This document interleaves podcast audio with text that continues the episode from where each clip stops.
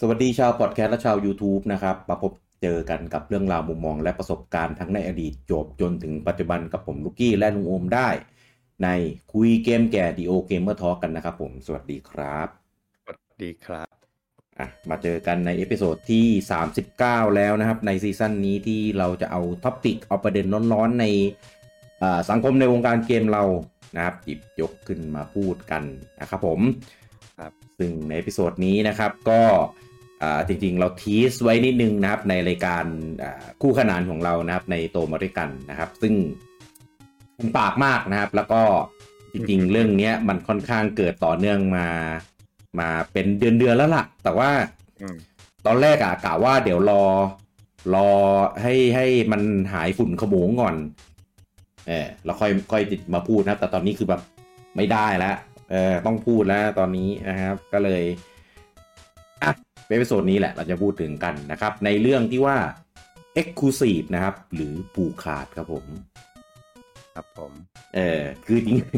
ง จริง ๆคำว่า Exclusive เนี่ยก็รู้กันแล้วนะครับก็เป็นกิอ่าถ้าในวงการเกมเราก็คือหมายถึงว่า จะเป็นเกมที่อ่าหาเล่นได้เฉพาะของเครื่องนั้น ๆ เท่านั้น ครับ นะซึ่งก็จะมีทั้งเกม First Party Second Party หรือว่าบางทีก็มีไปดีลของ Third Party มาด้วย อืม อ่าแต่ว่าหลังๆ มันจะมีเงื่อนไขพิเศษนะ อาจจะมีอย่างเช่น Time Exclusive หรือว่า Content Exclusive อะไรอย่างเงี้ยเออมันเริ่มจะมีเงื่อนไข คอนโซลเอ็กซ์คลูซีฟ เออโอ้โหเริ่มเริ่มมีเงื่อนไข แตกแยกไปเยอะ แยะงงไปหมด เออ นะครับ แต่ว่าล่าสุดนี้นะครับ มีวลีใหม่นะครับ คือ Exclusive เนี่ยเราก็เข้าใจแหละว่า เออ ถ้าอยากจะเล่นก็ต้องทำใจเนาะ ต้องไปซื้อเครื่องเข้ามาถึงจะเล่นได้นะครับ อืม แต่ตอนนี้มันมีคำทางด้านนกตีฟนะครับ บอกว่า ไอ้ Exclusive เนี่ย จริงๆ ไม่ใช่ครับ มันคือการผูกขาดนะผม ก็แบบ เดี๋ยว นะ Exclusive มันอยู่กับวงการเกมมา 30-40 ปีจู่ๆ มันกลายเป็นของผูกขาดได้ยังไง คืออยู่กลายเป็นเรื่องผิดไปซะอย่างนั้น เออ นะครับ วันนี้เราจะพูดถึงเรื่องนี้กันครับผม ครับ อ่ะเอ็กซ์คลูซีฟเนี่ยก็จากที่พูพูดไปนะครับ มันอยู่กับวงการเกมเรามาแบบช้านาน อืม เออถ้าเป็นสมัยก่อนเนี่ยก็อ่าเอาเฉพาะคอนของโฮมคอนโซลอย่างละกันนะก็จะมีระหว่าง Nintendo กับ Sega ที่เขาก็ อืม แข่งขันกันในสมัยสมัยนั้น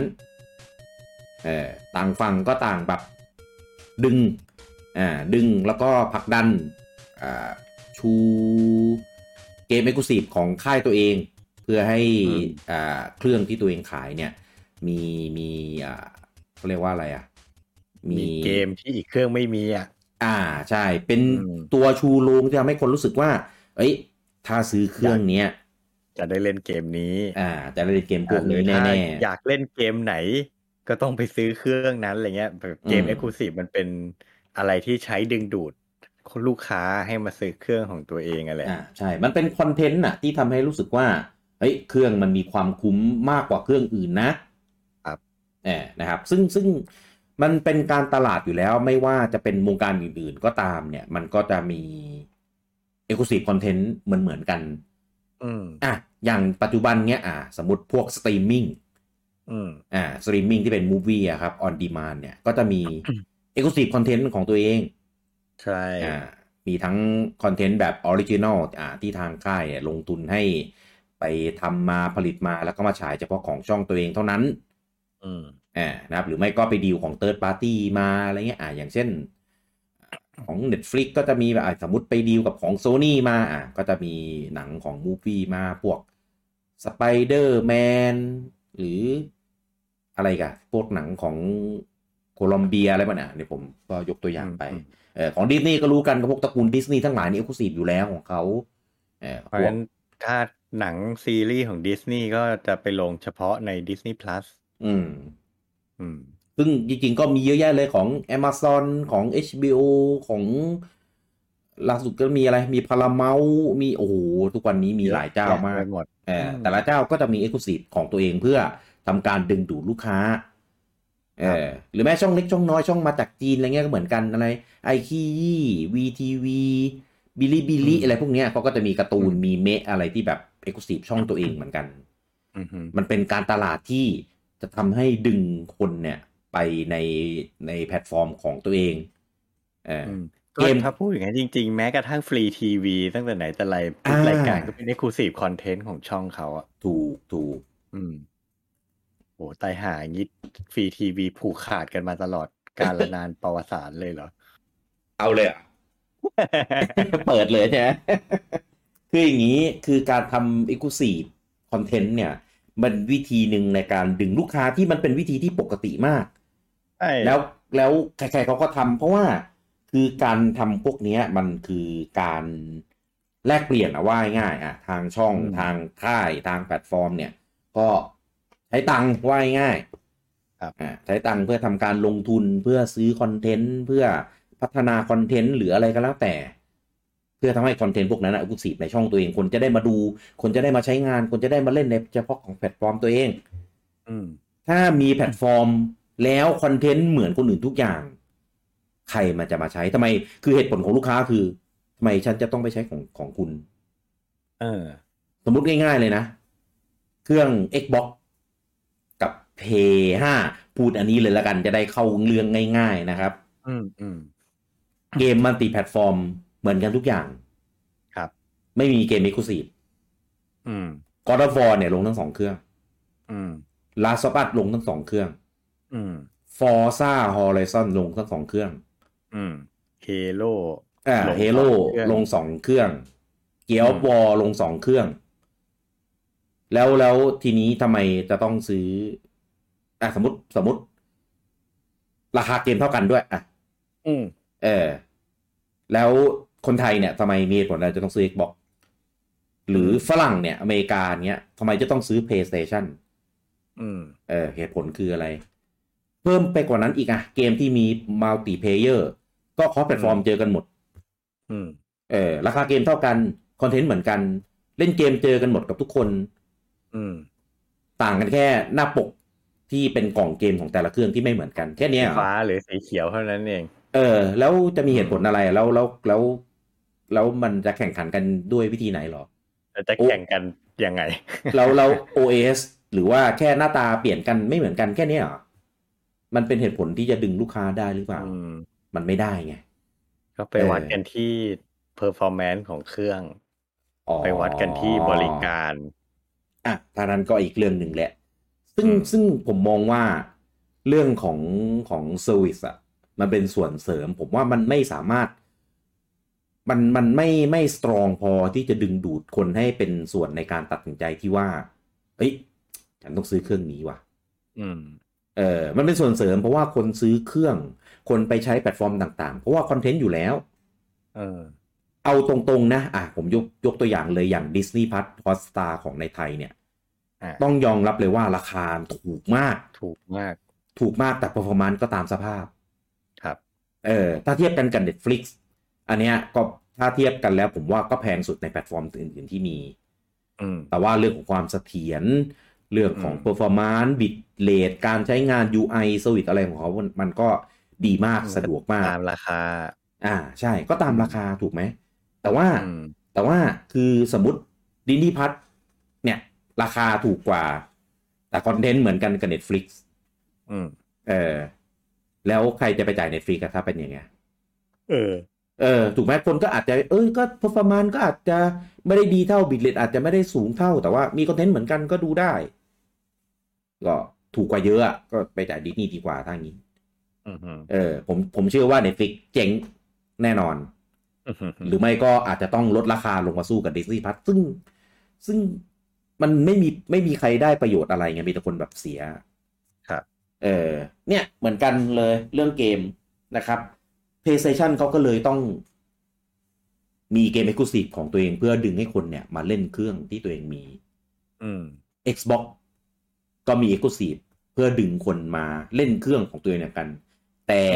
เออเดี๋ยวเราจะพูดเรื่องนี้ด้วยว่า คนมองว่า Xbox ไม่มี Exclusive เพราะว่าอะไร เกม Xbox อืม มันลง PC ด้วยอย่างนี้เหรอ อ่า เดี๋ยวเราจะ อืม พูดเดี๋ยวจะพูดเรื่องนี้ด้วย ทีนี้ Nintendo ครับเอออ่ะ Xbox เกมของเขาเนี่ยลง PC ด้วย Day One พร้อมกันเลย ทั้งสองแพลตฟอร์ม อืม PlayStation ก็เริ่มขนทยอยเอาเกมตัวเองมาลง PC บ้างแล้ว ใน ครับ ในช่วงปี 2-3 ปีนี้ อืม อ่าแต่ว่าก็อาจจะเป็นเกมที่แบบหลังจากที่ลอนช์บนคอนโซลไปแล้วแบบหลายปีอ่ะ หลายปี อ่าเอา อ่า ก็เรียกว่าเป็นเกมเก่าอ่ะ อ่า เรียกว่าเป็นเกมเก่าก็ได้ ก็เพิ่งเอามาลงใน PC ที่อาจจะแบบปรับประมาณอะไรที่มันดีกว่าเดิม อืม อ่านะครับ แต่ว่าก็มาทีหลังไว้ง่ายๆส่วนของ Nintendo เนี่ย e x c l u s i v e คือ e x c l u s i v e ครับ คือ คืออย่างน้อยๆ ก็ยังไม่ใช่ในช่วงชีวิตเราแน่ๆ ที่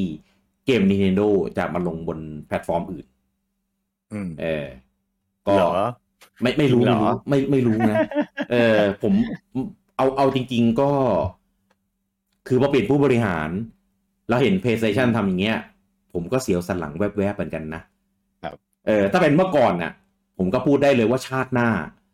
อืม เออ แต่ถ้าเป็นตอนเนี้ยผมก็แบบก็เอ่อช่วงชีวิตเราก็แล้วกัน หรือไม่ก็เอออาจจะยังไม่ใช่ไปในสิบยี่สิบปีนี้ เออ พอดูแล้วแววมันแปลกๆไง เออ เออ แต่คิดว่าว่าก็ก็ยังไม่ เพราะว่าตราบใด ยังไม่มี ที่ ท่าทีอะไรอ่ะ อ่าตราบใดที่เครื่องตัวเองยังขายดี และเกมบนเครื่องตัวเองเกมบนแพลตฟอร์มตัวเองยังขายดีอ่ะก็คิดว่าคงไม่ อืม เออแล้วก็แล้วก็ด้วยความที่ Nintendo ยังไม่ได้เป็นบริษัทที่บริหารงานโดยตะวันตกแบบจ๋าๆด้วย อืม อ่าก็ยังมีความมีความคอนเซอร์วทีฟมีความห่วงคอนเทนต์อะไรของตัวเองอยู่ก็คงคงยังไม่ไปลงแพลตฟอร์มอื่นหรอกมั้ง อื เอ ม อแต่แต่แต่ในมือถือเนี่ยเราไม่นับนะเพราะว่ามันก็แค่เหมือนเอาไอพีไป ไปทำเกมใหม่ แล้วก็ไปลงในนั้นเพื่อเพื่อสร้างฐานลูกค้าเฉยๆอ่ะ อืม อืม ครับ อ่าคือก่อนจริงๆ ผมว่าอาจจะต้องปูปูแบ็กกราวกันอย่างนี้ก่อน ว่าทำไมถึงต้องมีเอกลุศีเมื่อกี้พูดไปแล้วเนาะทำไมถึงต้องมีเอกลุศี ครับ แล้วประเด็นก็คือประเด็นหัวข้อนี้คือเอกลุศีมันเป็นการผูกขาดหรือเปล่าใช่ไหม อืม อาจจะต้องมาพูดกันก่อนผูกขาดเนี่ยคืออะไร ผูก อันนี้ ขาด ผมอาจจะอธิบายในเชิงกฎหมาย อ่า นิดหน่อย ครับ อ่ะคือเวลาทำธุรกิจเนี่ย แน่นอนธุรกิจเดียวกันเนี่ย มันจะต้องมีผู้แข่งขันน่ะ ผู้ประกอบการหลาย ๆ เจ้าอะที่ขาย อ่า สินค้าเหมือนเหมือนๆกัน ครับ อยู่ในตลาดเดียวกัน อืม อย่างเงี้ยมันก็ต้องแข่งกันใช่ไหม อืม ครับ ครับ ทีนี้การแข่งกันเนี่ย แข่งกันในแง่ไหน อืม แข่งกันขายอ่ะ แข่งกันจูงใจให้คนมาซื้อของของตัวเอง เพื่อที่ตัวเองจะได้มีรายได้เยอะ ๆ มีกำไรเยอะ ๆ อืม ใช่ไหมเพราะว่าคือด้วยด้วยความที่สินค้าประเภทเดียวกันเนี่ย แต่ลูกค้ามันมีอยู่จำกัดไงตลาดมันจำกัด อืม เพราะฉะนั้น อืม ถ้าเราไม่พยายามทำอะไรสักอย่างเพื่อดึงดูดให้คนมาซื้อของของเราเนี่ยเขาก็ไปซื้อของคนอื่นหมด เราก็ขายของไม่ได้ไง อืม อันเนี้ยเขาเรียกการแข่งขันทางการค้า ครับ เนาะทีนี้มันก็มีวิธีจูงใจหลาย ๆ อย่างแหละให้คนมาซื้อของเรา เช่น ของของเราคุณภาพดีกว่าของคนอื่นนะ อ่า ของของเราถูกกว่าคนอื่นนะ อ่า อ่ะของของเรามีนวัตกรรมใหม่ มีฟีเจอร์ใหม่ที่ของคนอื่นทำไม่ได้นะ อืม อะไรพวกเนี้ย มันก็คือแข่งขันจูงใจกันในแง่ของตัวสินค้า หรืออ ม ซื้อของของเรามีบริการหลังการขายดีกว่าของคนอื่นนะ อ่า อ่ะแข่งกันในแง่บริการก็ได้ ใช่ไหมแต่ อืม ทีนี้ในตลาดวิดีโอเกมเนี่ย ตัวสินค้ามันคือเครื่อง มันคคือ รับ แพลตฟอร์ม ใช่ไหม อืม คุณซื้อแต่เครื่องเกมไปเนี่ย คุณยังเล่นเกมไม่ได้ไง เพราะคุณต้องซื้อซอฟต์แวร์ คุณต้องซื้อคอนเทนต์มันไปด้วย อ่า เพราะฉะนั้นอ่ะพูดกันที่แพลตฟอร์มก่อน อืม Nintendo Sony Microsoft ก็แข่งกันขายเครื่องอ่ะอ่ะนะตอนนี้มี p 5มี Xbox Series อื มี ม Switch ครับ ก็ต้องแข่งกันด้วยอะไรล่ะ อ่ะ Sony ก็ชูมาด้วยแบรนด์ PlayStation ที่อ่ะมีชื่อเสียงของตลาดมาเนิ่นนาน อืม ใช่ไหม Xbox ก็อาจจะผมไม่รู้จุดขายของ Xbox เขาคืออะไรวะ ที่เขาโฆษณา ไม่เขาไม่ค่อยเขาไม่ค่อยโม้เรื่องเครื่องเขาเท่าไหร่นะ ไม่ค่อย เออ จะไปเน้นไปเน้นเรื่องบริการอะ บริการ มว่อ่ะ อืม แต่จริงๆอ่ะเครื่องเครื่อง Xbox Series X นี่คือสเปคสูงที่สุดในเจนนี้นะ อ่า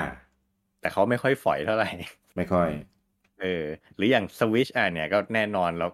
ฟีเจอร์จุดขายโฆษณามันก็คืออา เป็นเครื่องไฮบริดเล่นได้ทั้งพกพาทั้งต่อขึ้นทีวี ม อะไรเงี้ย อ่ะ มันก็อยู่ที่คนละลูกค้าจะอยากซื้อเครื่องไหน เพราะอะไร อื ใช่ไหมคุคุณอาจจะแบบชอบโซนี่เพราะคุณเป็นแฟนโซนี่มาเนิ่นนาน อ่า อ่ะ คุณอาจจะซื้อ Nintendo เพราะมันตอบโจทย์ไลฟ์สไตล์เอาไปเล่นข้างนอกบ้านได้ อืม หรืออาจจะเป็นเพราะว่ามันถูกสุดอะไรอย่างเงี้ย อ่า เออ หรือบางคนอาจจะซื้อ Xbox เพราะว่า ซื้อเพย์ซื้อเพย์ห้าไม่ได้ จองไม่ได้ ไปซื้อ Xbox แทนก็ได้ อะไรเงี้ยเหตุผลมันมีเยอะแยะไปหมดไงใช่ป่ะ เออเออเออเออ อ่ะทีนี้ต่อมาอีกอีกอย่างหนึ่งที่มันสามารถจูงใจให้คนไปซื้อเครื่องนั้น ๆ ได้ก็คือเกมไงคอนเทนต์ คอนเทนต์ อ่ะก็อย่างที่คุณกี้พูดไประหว่าง PS5 กับ Xbox อ่ะถ้าเป็น อืม เกมของ Third Party ที่มันมัลติแพลตฟอร์มเฮ้ยซื้อเครื่องไหนก็เล่นได้เหมือนกัน ซื้อเครื่องไหนก็เล่น Assassin's Creed ได้ อืม ซื้อเครื่องไหนก็เล่นอ่า ฟีฟ่า ฟีฟ่าได้อะไรอย่างเงี้ย อืม มันก็ไม่มีจุดตัดสินใจไงหมายถึง อ่า ว่าไอตัวคอนเทนต์อะไม่มีอะไรที่ให้ตัดสินใจงั้นก็ไปไปต้องย้อนกลับไปดูเรื่องเครื่องใช่ป่ะอ่ะแต่ทีนี้ มันก็เลยเป็นวิธีการหนึ่งอะว่าอ้าวถ้าอย่างนั้นก็ต้องหาอะไรเพิ่มเติมอะนอกเหนือจากเครื่องตัวเองอะมาจูงใจให้คนอยากซื้อ อืม มันก็แบบอ่ะถ้างั้นก็เอาเกมมาล่อสิใช่ไหม อืม ก็อ่าต่างคนต่างก็เลยลงทุนพัฒนาเกมของตัวเองขึ้นมาก่อน อย่าง Nintendo เนี่ยอ่ะก็มีนิดมาริโอ อืม เดลดาเมทรอยอะไรทั้งหลายแหละ อ่า ใครอยากเล่นเกมพวกนี้อ้าวก็มาซื้อเครื่อง Nintendo สิ อืม ซีกับโซนี่ก็มีอ่ามาอ่าอะไรวะ God God- of War God of War Last of Us Horizon ใครอยากเล่นก็มาซื้อเครื่องโซนี่สิ อ่า อืมของ Microsoft มี Halo มี Forza มี Gear of War อยากเล่นก็ไปซื้อ Microsoft สิ อ่า ใช่ไหมมันก็เป็นจุดที่ทำให้ลูกค้าตัดสินใจละอ้าวใช่อย่างนั้นจะซื้อเครื่องไหนดี อืม ระยะหลังๆ มีบริการมาบวกเข้าไปอีก อ่า ใช่ไหมอ่าอยากจะแต่ก่อน อยากจะได้เกมฟรี แจกทุกเดือนอ่าสมัคร PS Plus สิ สมัคร Xbox Live Go สิ อืม อืม เดี๋ยวนี้มีเกมพาสซับสไครป์รายเดือนเล่นฟรีไปเลยจะเอาไหมล่ะ อ่า อืม ใครสนใจก็ต้องซื้อ Xbox ไง เนี่ยเนี่ยเนี่ยคือการแข่งขันครับ อืม อืม การแข่งขันมองในมุมกฎหมาย ทุกประเทศต้องการให้เกิดการแข่งขันแบบนี้ อืม เพราะมันจะทำให้ประโยชน์อะตกอยู่กับลูกค้า ผู้บริโภค ผู้บริโภค ใช่ อ่า เพราะว่าถ้าคุณแข่งขันกัน คุณก็จะนำเสนออะไรดีๆ เพื่อจูงใจให้คนมาซื้อไง อืม อ่าหรือบางทีอาจจะแข่งกันลดราคาก็ได้ ถ้าสินค้ามันแบบมันต่างกันไม่มากอ่ะ คุณก็ต้องสู้ด้วยราคาละอันเนี้ยอย่าง Nintendo อ่ะ อ่า หรือหรืออย่าง Xbox Series S อย่างเงี้ย อ่า ขายในราคาที่แบบ โอ้โหแมันจับต้องได้มากๆ อย่างเงี้ยมันก็เป็นจุดตัดสินใจเหมือนกันไง อืม เนี่ยมันมันเลยทำให้ผู้บริโภคมีทางเลือกหลากหลาย ที่ตอบ อ่า โจทย์สิ่งที่ตัวเองต้องการ มันมันก็มีประโยชน์กับผู้บริโภคมากที่สุดอ่ะ ครับ เนาะทีนี้มันก็เลยต้องมีการรักษาบาลานซ์นี่แหละ อืม ว่าการจะแข่งขันกันเนี่ย เพื่อให้เกิดความเป็นธรรมกับผู้บริโภค และเป็นธรรมระหว่างผู้ประกอบการด้วยกันเองเนี่ย มันเลยมีกฎหมายมากำกับ อืม เขาเรียกว่ากฎหมายแข่งขันทางการค้า อ่า มันก็จะวางกติกากันนั่นแหละว่าเฮ้ยการที่คุณทำธุรกิจแข่งกันเนี่ย อะไรที่ทำได้ อะไรที่ห้ามทำ อืม อะไรเงี้ยนะครับ ซึ่งมันก็จะวางหลักกว้างๆไว้ว่าอ่ะอย่างแรกสุดเลย ห้าม เขาเรียกว่าห้ามกีดกันการแข่งขันทางการค้าของ อืม คู่แข่งอย่างไม่เป็นธรรม อืม อืม หรือห้ามกีดกันการแข่งขัน ระหว่างบริษัทตัวเองกับคู่ค้าของตัวเอง อย่างไม่เป็นธรรม อืม อืมแล้วก็อีกอย่างหนึ่งวัตถุประสงค์ของกฎหมายแข่งขันทางการค้าคือ ไม่ต้องการให้เกิดการผูกขาดตลาดขึ้น อืม นะครับ ผมผมย้ำอย่างนี้ก่อน กฎหมายบอกว่าไม่ต้องการให้มีการผูกขาด อ่า ไม่ไม่ได้หมายความว่าผูกขาดแล้วเป็นความผิดนะ อืม กฎหมายไม่ได้ห้ามผูกขาดนะครับ ผูกขาดได้เหรอ ผูกขาดได้ แค่ไม่อยากให้ผูกขาด อืม แต่ เออ เมื่อไหร่ก็ตามที่คุณผูกขาดตลาด กฎหมายจะเข้มงวดกับคุณมากขึ้น อืม ทำนู่นก็ไม่ได้ ทำนี่ก็ไม่ได้ ทำนั่นก็ไม่ได้ อืม อย่างที่บอกไม่ได้ห้ามผูกขาดนะ แต่ถ้าผูกขาดเมื่อไหร่ มันจะมีเงื่อนไขเข้ามาเต็มไปหมดเลย อ่า ทุกคนต้องเข้าใจให้ตรงกันอย่างนี้ก่อนนะ ผูกขาดไม่ใช่เรื่องผิดนะครับ อืม อืม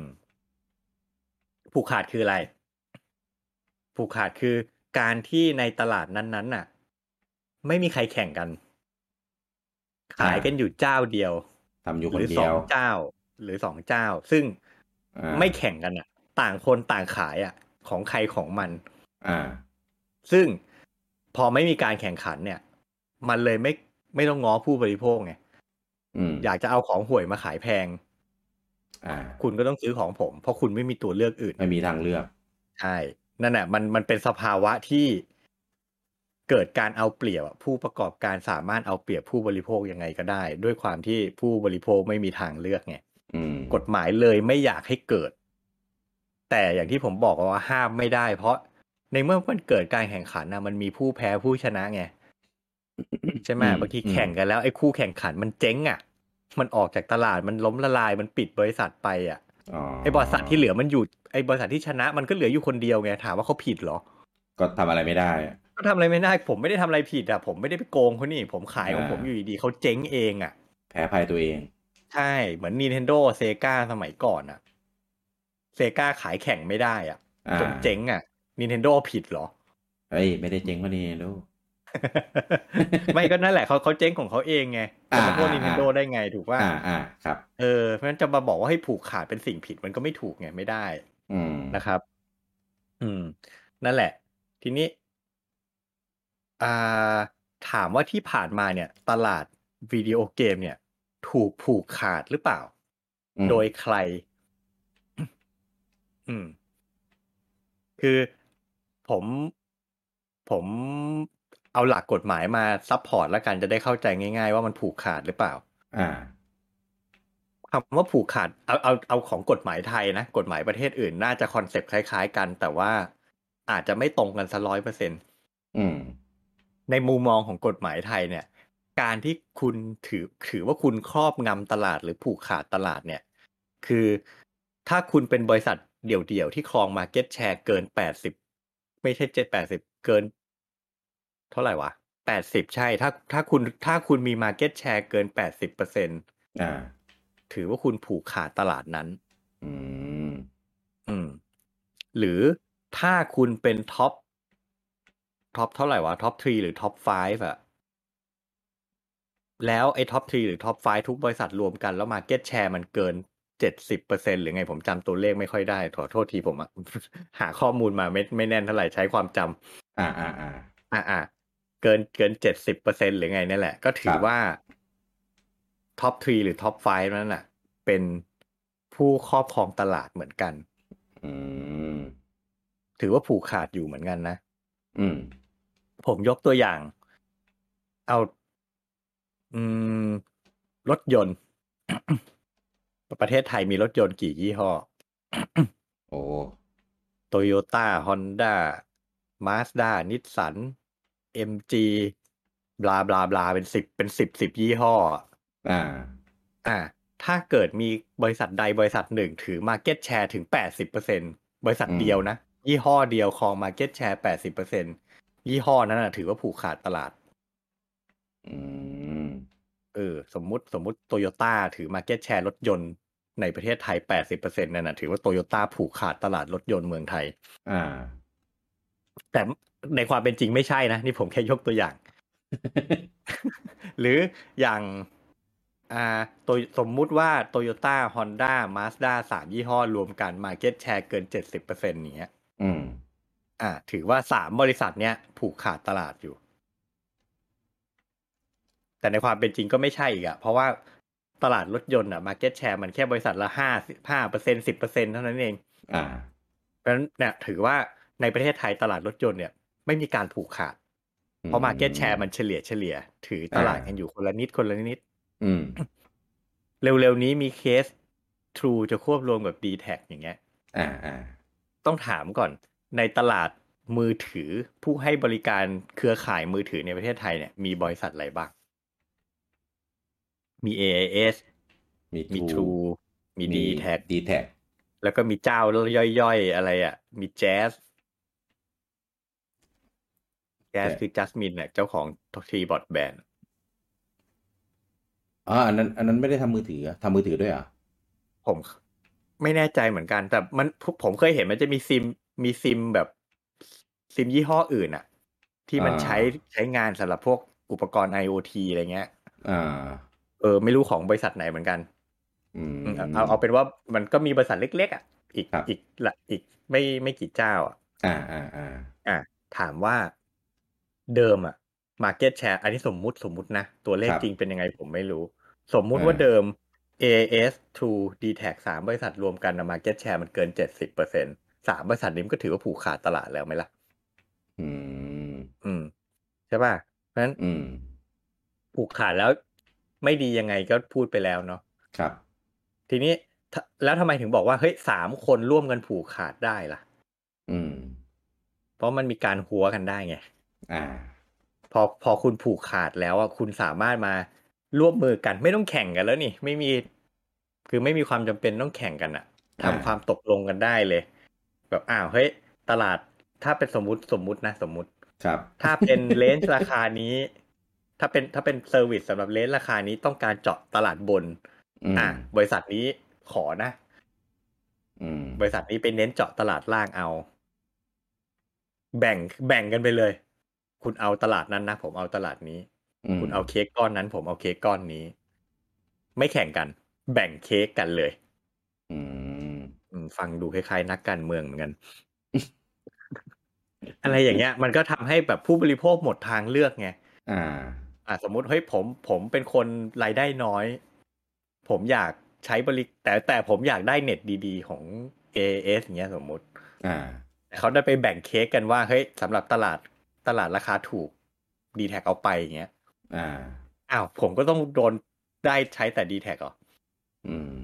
ใช่ป่ะนี่นี่คือตัวอย่างการผูกขาด ครับ ครับ ไม่ดีไง อืมอืมอืม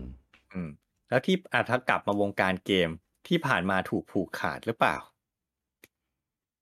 ถ้ายึดตามหลักนี้ มันถูกผูกขาดมาโดยตลอด อืม โดย Nintendo ในอดีตนะ เจน อ่า เก่าๆเครื่องสมัยเครื่อง Famicom Super Famicom มันถูกผูกขาดโดย Nintendo กับ Sega มาโดยตลอด อืม เพราะจริง ๆ มันมีบริษัทอื่นอีกนะ แต่อย่างที่เราเราก็โตกันมาโดยที่เราแทบไม่เคยได้ยินชื่อเครื่องของบริษัทอื่นเลย อ่า เออ แบบโตมาแบบเฮ้ยแม่งมีเครื่องนี้อยู่บนโลกด้วยเหรอวะ เออ ใช่ป่ะ เราก็รู้จักแค่แฟมิคอมเมกาไดเครื่องซูเปอร์อะไรกันอยู่แค่เนี้ย นั่นคือตลาดวงตลาดวิดีโอเกม โลกบนโลกเราเนี่ย ถูกผูกขาดโดย Nintendo กับ Sega มาโดยตลอดครับ จนมีโซนี่เพิ่มขึ้นมาขั้วมันก็เปลี่ยน มันก็เลย อ่า ไปถูกผูกขาดโดยโซนี่แทน ใช่ไหม ผมอันเนี้ยอย่าอย่าอย่าเถียงนะว่าไม่ผูกขาด เพราะ ผมเชื่อว่าลองไปย้อนดู Market Share อะ อืม Nintendo Sega รวมกันเนี่ย ผมว่าเกิน 80%แน่นอน อืม ทั่วโลกเลย พอมี PlayStation เพิ่มขึ้นมา PlayStation ก็ขึ้นไปเป็นเบอร์หนึ่งอ่ะ อ่า เนี่ยแล้วอ่ะเอา PlayStation N64 Saturn เอาเจนนั้นอ่ะสามเครื่องรวมกันยังไงก็เกิน 80%แน่นอน ยิ่ง อืม เจน PS2 ไม่ต้องสืบ แค่ PS2 เครื่องเดียวผมเชื่อว่าถึงแตะแตะ80%เปอร์เซ็นต์ อืม เออนั่นเพราะมันอยู่ เพราะฉะนั้นตลตลาดวิดีโอเกมอยู่ในสภาวะที่ถูกผูกขาดมาโดยตลอดครับ อืม อืมอย่าและย้ำอีกรอบผูกขาดไม่ใช่เรื่องผิด แค่เขาไม่อยาก อืมแต่ใช่ แค่เขาไม่อยากให้เกิดขึ้น แต่มันช่วยไม่ได้มันเกิดขึ้นมาในมาตลอดในอุตสาหกรรมนี้ ทีนี้ผูกขาดแล้วห้ามทำอะไรบ้างล่ะ อ่า อืม ก็หลักการง่าย ๆ คือห้ามเอาเปรียบผู้บริโภค ห้ามเอาเปรียบคู่แข่ง ห้ามเอาเปรียบคู่ค้า อ่า ที่ผ่านมา ไอ้คำว่าห้ามเอาเปรียบคู่แข่งก่อน ตัวอย่างของที่กฎหมายห้าม ห้ามกีดกันไม่ให้ คู่แข่งขายของไม่ได้ อืม เช่นอ่า Nintendo ไปยัดตังค์ให้ Capcom ทำไมมันคุณ ห้าม จังลยวะ เอาห้ามเอามอนหันไปลง PlayStation อ่า ห้ามเอาไปลงนะ อ่า อืมอย่างเงี้ยถือว่าเป็นการกีดกันการแข่งขัน อืม อืม เพราะว่าไปไปเหมือนมันเหมือนไปคอร์รัปชันอะไม่ ครับ ให้ไม่ให้ซัพพลายเออร์ส่งของให้คู่แข่งอะ อืม เออ อย่างเงี้ยคู่แข่งก็ไม่มีของจะขายไงอย่างเงี้ยเขา อืม เรียกว่า กีดกันคู่แข่ง กีดกั อน ย่างไม่เป็นธรรมอ่า หรือไป ตัดราคาคู่แข่ง ะ อย่างไม่เป็นธรรม เช่น สมมุติว่าอ่ะอันนี้อ่ะยกตัวอย่างวิดีโอเกมอาจจะไม่เข้าใจ ผมยกตัวอย่างร้านโชว์หวย อืม ร้านโชว์หวยสองร้าน ผมเปิดร้านหนึ่งคุณกี้เปิดอีกร้านหนึ่ง อืม เราซื้อของสมมุติว่าเราซื้อบะหมี่กึ่งสำเร็จรูปมาขายเหมือนกัน อืม ซื้อจากซื้อจากซัพพลายเออร์เราไม่ได้ผลิตของเองเพราะเราเป็นแค่พ่อค้าคนกลาง อ่า อ่ะสมมุติว่าอีบะหมี่กึ่งสำเร็จรูปนี้ ต้นทุนที่ซื้อมาราคาห้าบาท อืม คุณกี้ซื้อห้าบาท ผมซื้อห้าบาท อืม ต้นทุนเราเท่ากัน เราจะขายเราจะขายกี่บาท ถ้าในสภาวะปกติ ไม่มีทางขายต่ำกว่าห้าบาทอยู่แล้ว อ่า ถูกป่ะเพราะเราต้องหากำไร เอากำไร เราต้องเอากำไรขายห้าบาทก็เท่าทุนจะขายทำไมวะอย่างน้อยๆก็ต้องขายหกบาท อ่า คุณกี้อาจจะแบบเฮ้ยกูไม่เน้นมาจินกูเน้นโวลุ่ม อ่า คุณกี้เลยขายหกบาท ลูกค้าจะได้มองว่าถูกมาซื้อคุณกี้เยอะ อืม ๆ ผมอาจจะบอกว่าเฮ้ยกูไม่เน้นโวลุ่มกูเน้นมาจินผมขายแปดบาท อืม อืม มันอยู่ที่ลูกค้าละ ลูกค้าอยากจะซื้อแบบไหน ร้าน อืม ผมอยู่ใกล้กว่า ยอมจ่ายแพงเพื่อไม่ต้องเดินไกล อืม หรืออยากได้ถูก แต่ต้องเดินไกลไปซื้อร้านคุณกี้ นี่คือการแข่งขัน อืม แต่ถ้าผมจะแข่งขันแบบไม่แฟร์ซื้อมาต้นทุนห้าบาทเหมือนกัน อืม ผมขายสามบาท ผมยอมขายขาดทุนเข้าเนื้อ ตัดราคา อืม อุนกี้เลย เพื่ออ ม ดึงให้คนในชุมชนนั้นทั้งหมดมาซื้อผมคนเดียว อืม จนคุณกี้ขายไม่ได้ เจ๊ง อืม เนี่ย อย่างเงี้ยเขาเรียกดัมราคา ภาษาในในภาษาธุรกิจเขาเรียกดัมราคา ครับ จนคู่แข่งอยู่ไม่ได้ อย่างนี้ก็ผิด อืม อืมซึ่งคนที่จะดัมราคาได้เนี่ยคือหนึ่งสายป่านคุณต้องยาวมาก สายป่านยาวก็คือหมายถึงมีตังค์เยอะ มีเงิน มีตังค์ ไว้ เยอะ หมุน สา เวียน มารถ เยอะ ยอมรับยอมรับการขาดทุนได้ อ่า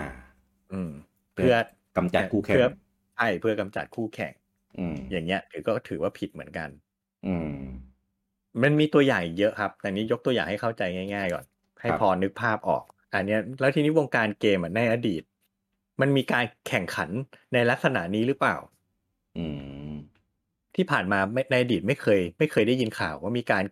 กีดกันคู่แข่งอย่างไม่เป็นธรรมแบบนี้ ไม่เคย ไม่เคยเห็นนะ แบบนี้ไม่ถึงดำราคาถูกไหม อ่าดัมราคานี้ไม่ถึงกับมี หรือไอแบบไปยัดตังเติร์ดปาร์ตี้ไม่ให้เอาเกมไปลงเครื่องอื่น ก็ไม่เคยได้ยินนะ เคยได้ยินแต่ว่าจริงเปล่าไม่รู้ เอ อ เคยได้ยินอยู่แล้ว พูดกันเอง หมายถึงว่าข่าวที่เป็นออฟฟิเชียลอ่ะ อ๋อ หรือแม้แต่ที่เป็น ใคร ข่าวเลยอ่ะ ไม่มีนะ ไม่เคยได้ยิน ไอที่ ใคร บอก จะมา ว่า ป เคย ระ ได้ กาศ ยิน แบ เนี่ บ ย ออฟฟิเชียล แม่งเป็นคนมโนกันเองตามคอมมูนิตี้ตามอินเทอร์เน็ต นั่นคือคนมโนกันไปเอง ไม่เคยมี อ่า แม้แต่ข่าวด้วยซ้ำ ถูก เออใช่ไหมล่ะ นี่คืออ่ะกับคู่แข่งกันเองนะ ครับ การเอาเปรียบคู่ค้า อันเนี้ยจะเห็นได้ชัดเลยครับ อืม เกิดขึ้นในวงการเกมเรามาตลอดเหมือนกัน แต่ก็อาจจะพูดได้ไม่เต็มปากเท่าไหร่ว่าผิดไม่ผิดนะนะก็ อืม เอาเป็นว่าเห็นอยู่แล้วกัน แล้วมันนะมันมันก็หมินเหมว่ามันจะเป็นการเอาเปรียบหรือเปล่า หนึ่งคือทุกแพลตฟอร์ม ทุกเครื่องเลย ใครอยากเอาเกมมาลงเครื่องตัวเองเนี่ย มันต้องจ่ายค่าต๋องอะ่ะ ให้เจ้าของแพลตฟอร์ม ใช่ไหมหนึ่งค่าต๋องไม่ผิดกฎหมาย อยากจะเอาเกมมาลง Nintendo แพลตฟอร์มของ Nintendo คุณก็ต้องจ่ายค่าตรงค่าลายเส้นให้ อ่า Nintendo ทุกเครื่องทำเหมือนกันหมด อยากจะไปลง PlayStation ไปลง Xbox ลง Steam อืม ลงแพลตฟอร์มหาเหวอะไรก็ตาม ต้องจ่ายค่าลายเส้นให้เจ้าของแพลตฟอร์มคนนั้น เพราะนั่นคือ คือช่องทางหารายได้ของเจ้าของแพลตฟอร์มอ่ะ อ่า จะ Apple Store Google Play อะไรทั้งหลายแหละนะครับ ทำกับทุกเจ้า ใช่ หนึ่งอ่ะค่าตรงไม่ผิดนะ ไม่ได้เป็นการเอาเปรียบ แต่ อืม อาจจะเอาเปรียบกันในลักษณะที่ว่า เก็บค่าตรงแพงเกินไป อืม ยุคเนี้ยอาจจะไม่ผิด เพราะว่าอ่ะถ้า Nintendo เก็บแพง Publisher ก็หนีไปลงเครื่องอื่นก็ได้ที่ถูกกว่า อ่า ใช่ไหมแต่ในอดีตอ่ะ มันไม่มีตัวเลือกไง มันมีแต่ Nintendo กับ Sega อืม แล้วในสมัยก่อนในอดีตอะมันไม่ได้เกมมันไม่ได้มัลติแพลตฟอร์ม เพราะฉะนั้นมันเหมือนกับว่า แทบทุกค่ายอ่ะต้องตัดสินใจก่อนเลยทำเกมเนี้ยจะไปลงเครื่องไหน เพราะมันไม่ได้พอร์ตกันไปมาง่าย ๆ อืม แล้วมันมันไม่ได้สามมันไม่ได้สามารถที่จะแบบโอ้โหเดเวล็อปเกมขึ้นมาอันเดียว แล้วมันจะสามารถออ t ติไม e ไปลงแพลตฟอร์มไหนก็ได้ เพราะในในอดีตสถาปัตยกรรมแต่ละเครื่องมันต่างกันมากไง อืม เพราะฉะนั้นต้องตัดสินใจแต่แรก อ่ะ เครื่องเนี้ยเกมเนี้ยจะเอาไปลงเครื่อง Nintendo นะ อืม Nintendo มันก็อยู่ในสถานะได้เปรียบไงว่าอ้าวพับบิเชอร์มึงไม่มีทางเลือกอะยังไงมึงก็ต้องลงเครื่องกูอะเพราะฉะนั้นกูโขกค่าลายเส้นมึงเท่าไหร่ก็ได้ อืม ซึ่งในอดีต อันนี้อันเนี้ยเป็นเป็นสิ่งที่ได้ได้รับรู้ ผมอะได้รับรู้มาเนืองเนืองๆในอดีต ว่าแต่ก่อน Nintendo เป็นเป็นแพลตฟอร์มที่เก็บค่าต่องแพงมาก อืม และมีเงื่อนไขค่อนข้างเอาเปรียบ Publisher หรือ Developer ค่อนข้างมากหนึ่งคือค่าลายเส้นที่จะเอามาลงแพลตฟอร์มแพงสองมีการจำกัดโควต้าของแต่ละบริษัท ว่าในแต่ละปีเนี่ย เอาเกมมาลงในแพลตฟอร์ม Nintendo เนี่ยได้แค่ไม่เกินห้าเกมมั้ง สมัยเครื่องฟามิคอมอ่ะ อืมอืมอืมใช่ อืมอืม กิด เพราะฉะนั้นมันเลยเหมือนแบบไปจำกัดจำกัดช่องทางหากินของคู่ค้าจนเกินไปอ่ะ อืม อันเนี้ยถ้าถามผมว่าเป็นธรรมไหม ผมค่อนข้างคิดว่าไม่เป็นธรรม อืม เออเพราะมันเหมือนมันมันเอาเปรียบมันเอาเปรียบเหลือเกินอะด้วยความที่แบบอ้าวไม่รู้อะตอนนั้น Nintendo กูใหญ่สุดอะกูครองตลาดอะใครอยากจะมาลงเครื่องกูก็ต้องงอกูอะ อืม เออแต่ในอดีตแต่ถามว่าผิดกฎหมายไหม อันนี้เลตเซว่าผิด อืม อ่ะถ้าถามผมนะ ถ้าถามผมนะ ผมเชื่อว่าผิด ครับ แต่ด้วยความที่ จะผิดไม่ผิดเนี่ย มันต้องเอาไปฟ้องกันก่อนไง ให้ศาลตัดสิน อ่า สมมุติผมเป็นบริษัทเกมผมเป็น developer อ่ะผมบอก เฮ้ย อย่างนี้แม่งเอาเปรียบกันว่ะ อ่า รับไม่ได้ว่ะ ผิดกฎหมาย ฟ้อง Nintendo เลย ถ้าชนะก็ดีไป อืม ถ้าแพ้ล่ะ อนาคตในวงการเกมดับเลยนุ้ยเอาเกมมาลงแพลตฟอร์ม Nintendo ไม่ได้อีกเลยนะ อืม ใช่ป่ะ ที่ผ่านมา อันนี้เดาเดาที่ผ่านมาเลยไม่เคยมีใครฟ้องกันไง เพราะยังไงมันเป็นธุรกิจอะคือการฟ้องร้องกันมันคือการหักกันอะ อ่า แต่คุณในเมื่อคุณทำธุรกิจอ่ะมันไม่มีมิตรแท้ศัตรูถาวรไงบางทีโดนเอาเปรียบก็ต้องกัดฟันยอมอ่ะ อืม เพราะว่าบางทีเสียเปรียบตรงนี้ แต่ไปหาประโยชน์จากทางอื่นก็ได้ไง อ่า ยอมโดนเอาเปรียบเก็บค่าลายเส้นแพง แต่ขายได้เยอะอ่ะ อืม ใช่ป่ะมันก็มันก็ถัวถัวตู้ตู้ๆกันไปอ่ะ พอรับได้ พอรับได้อ่าก็ยอมยอม อืม เพราะฉะนั้นมันเลยเทาๆมาตลอดครับว่าผิดหรือไม่ผิด เพราะมันไม่เคยมีใครเอาเรื่องกัน อืม อืม มันวงวงการเกมมันเลยอยู่ในสภาวะแบบเนี้ยมาตลอด จน PlayStation มา อ่ะโซนี่เนี่ย ได้ได้แต่ก่อนนะ แต่ก่อนได้ยินว่าเหมือนมาเป็นฮีโร่กอบกู้วงการอะ่ะ อืม ต้นทุนในการทำเกมก็ถูกกว่าถูกไหมล่ะ เพราะมันเปลี่ยนจากตลับไปเป็นซีดี อ่า ใช่ อ่า ค่าลายเส้นค่าส่งลงแพลตฟอร์มก็ถูกกว่า อ่า อะไรอะไรก็แบบเคี่ยวน้อยกว่า Nintendo เยอะครับ แต่ เก็บ ก่อนที่ได้ยินมานะ อืม อืม มันก็เลยเกิดการแข่งขันละ อืม แต่ก่อนคนเลยรักโซนี่ไงทำไมกิ๊กค่ายเติร์ดปาร์ตี้ถึงแห่กันไปลงโซนี่เพราะมันเป็นประโยชน์กับเขามากกว่า ต้นทุนในการผลิต ต้นทุนในการพัฒนาก็ถูกกว่า อืม ค่าใช้จ่ายในการจัดจำหน่ายก็ถูกกว่า อืม อินสตอลเบสก็เยอะกว่าใช่ไหมขายได้เยอะกว่าอะไรเงี้ยมันมันมันเรียกว่าแข่งกันอย่างเห็นได้ชัดอะ่ะ แล้วมันก็เลยเกิดการแบ่งตัวของของตลาดอะ่ะ คนก็ไอยเขาเรียกว่าคู่แข่งก็กระจายตัวกันไป ผู้บริโภคก็แฮปปี้ อืม ไม่มีตัวเลือกเพิ่มอะไรเงี้ย ได้ของที่มีคุณภาพมากขึ้น ราคาถูกลง เนี่ย ความผูกขาดมันก็เริ่มน้อยลงไปละ เริ่มเบาบาง อืม จนวันหนึ่งอ่ะโซนี่ก็กลายเป็นคนผูกขาดเองอ่ะเพย์สองขายได้ตั้งร้อยยี่สิบล้านเครื่อง ชาวบ้านเขาขายกันได้สิบยี่สิบล้านอย่างเงี้ย อืม เออจะมาเถียงว่าโซนี่ไม่ผูกขาดไม่ได้นะเว้ย ตัวเลขมันฟ้อง อ่า คือสัดส่วนมันเห็นอยู่อ่ะ เออ แต่โซ นี่แต่ก่อนโซนี่อาจจะเป็นบริษัทที่ดีครับ ก็เลยไม่เคยมีข่าวเฉาไงว่าโซนี่ไปเอาเปรียบ หรือไปทำตัวน่าเกลียดเอาเปรียบคู่ค้า เอาเปรียบ อืม เอิร์ p ปาร์ตี้เอาเปรียบผู้บริโภค แต่ก่อนก็ไม่เคยได้ยินไง อืม งั้นก็ผูกขาดไปดิไม่ไม่ไม่ไม่มีใครเดือดร้อนไง อ่า ไม่มีใครเดือดร้อน จนปัจจุบันอ่ะมี Microsoft เข้ามาเป็นผู้คู่แข่งขันรายใหม่ ตั้งแต่ อืม อ่ะตั้งแต่ Sega JP สองนั่นแหละ ตั้งแต่ มี เซ Xbox กา เข้ามา เจ๊ง อ่าเซกาก็เจ๊ง อืม น่ะมันก็ Xbox ก็พยายามที่จะแข่งแข่งแข่งที่มันแต่ถามว่าที่ผ่านมาแข่งไม่เคยได้เลย เพราะคุณมาทีหลังเขาอ่ะ อ่า อ่ะก็อยู่ใต้ตีนโซนี่มาตลอดอะแหละ อืม อืมแต่ถามว่าจริง ๆ แล้วคุณภาพของเครื่อง Xbox ด้อยไปกว่าเครื่อง PlayStation หรือเปล่า ไม่ ก็ไม่อ่ะ แรงสุดใน บาง เจน เจน ด้วย เนี่ยบางเจนแรงกว่าด้วยดีกว่าด้วย อืม แต่ก็ยังไม่เคยสู้ได้เพราะอะไรอ่ะเพราะสิ่งที่ อืม โซนี่เขาทำมาไว้ก่อนไง อ่า หรืออาจจะเป็นเพราะเกม e x c l u s i v e ไง อ่า ใช่ไหมคนก็ยังแบบอ้าว ติดเกม e x c l u s i v e ของโซ n y ไปแล้วอะ่ะ อืม ก็คงไม่ย้ายค่ายอะ่ะ ในขณะเดียวกัน อืม Nintendo ทำไมถึงยังไม่เจ๊งตามเซกาไปล่ะ อืม ทั้งที่ขายไม่ค่อยได้เหมือนกัน เพราะ Nintendo ยังมีเกม e x c l u s i v e ของตัวเองอยู่ไงล่ะ อืม คนอาจจะไม่ได้จำเป็นชีวิตนี้ เราไม่จำเป็นต้องเล่นโซนิกก็ได้ แต่เราไม่เล่นเซลดาไม่ได้ เฮ้ยแต่เพราะเราก็ เฉพาะเราไง มัน เออ ก็หมายความมันมีคนแบบเราอยู่เยอะพอสมควรไง ที่ทำให้ อ่า Nintendo ยังอยู่ได้อ่ะใช่ไหมล่ะแต่แฟนโซนิกมันอาจจะไม่มากพอที่จะช่วยเซฟเครื่องของเซกา อ่า เออ อะไรอย่างเงี้ย นี่ก็มันก็เป็นไปตามกลไกตลาดไง ครับ ครับ อยู่มาวันหนึ่ง อ่า Xbox อยากจะแข่งเพิ่มแบบศักยภาพในการแข่งขันของตัวเอง อืม อืม ด้วยการอาจุดอ่อนของ Xbox อะที่ถูกคนปรามาสมาโดยตลอดก็คือคอนเทนต์นี่แหละ อ่า อ่า ไม่มี Exclusive Content ที่แข็งแรงพอจะไปแข่งกับคู่แข่งรายอื่นได้ อืม ไอ้คันจะสร้างขึ้นมาเอง ก็แหมถ้าทำได้คงทำไปตั้งแต่เจนแรกแล้วแหละ นี่อยู่มาตั้งสามสี่เจนแล้วยังทำไม่ได้เลย อืม ทางรัฐครับทำไง อืม ไปซื้อไง ซื้อ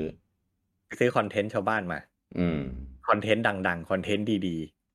ๆ มาลงแพลตฟอร์มของตัวเอง อืม เหมือนที่ Netflix ทำอ่ะ อ่า อืม หรือไม่งั้นก็ไปให้ทุนอ่ะ ไม่ได้ซื้อ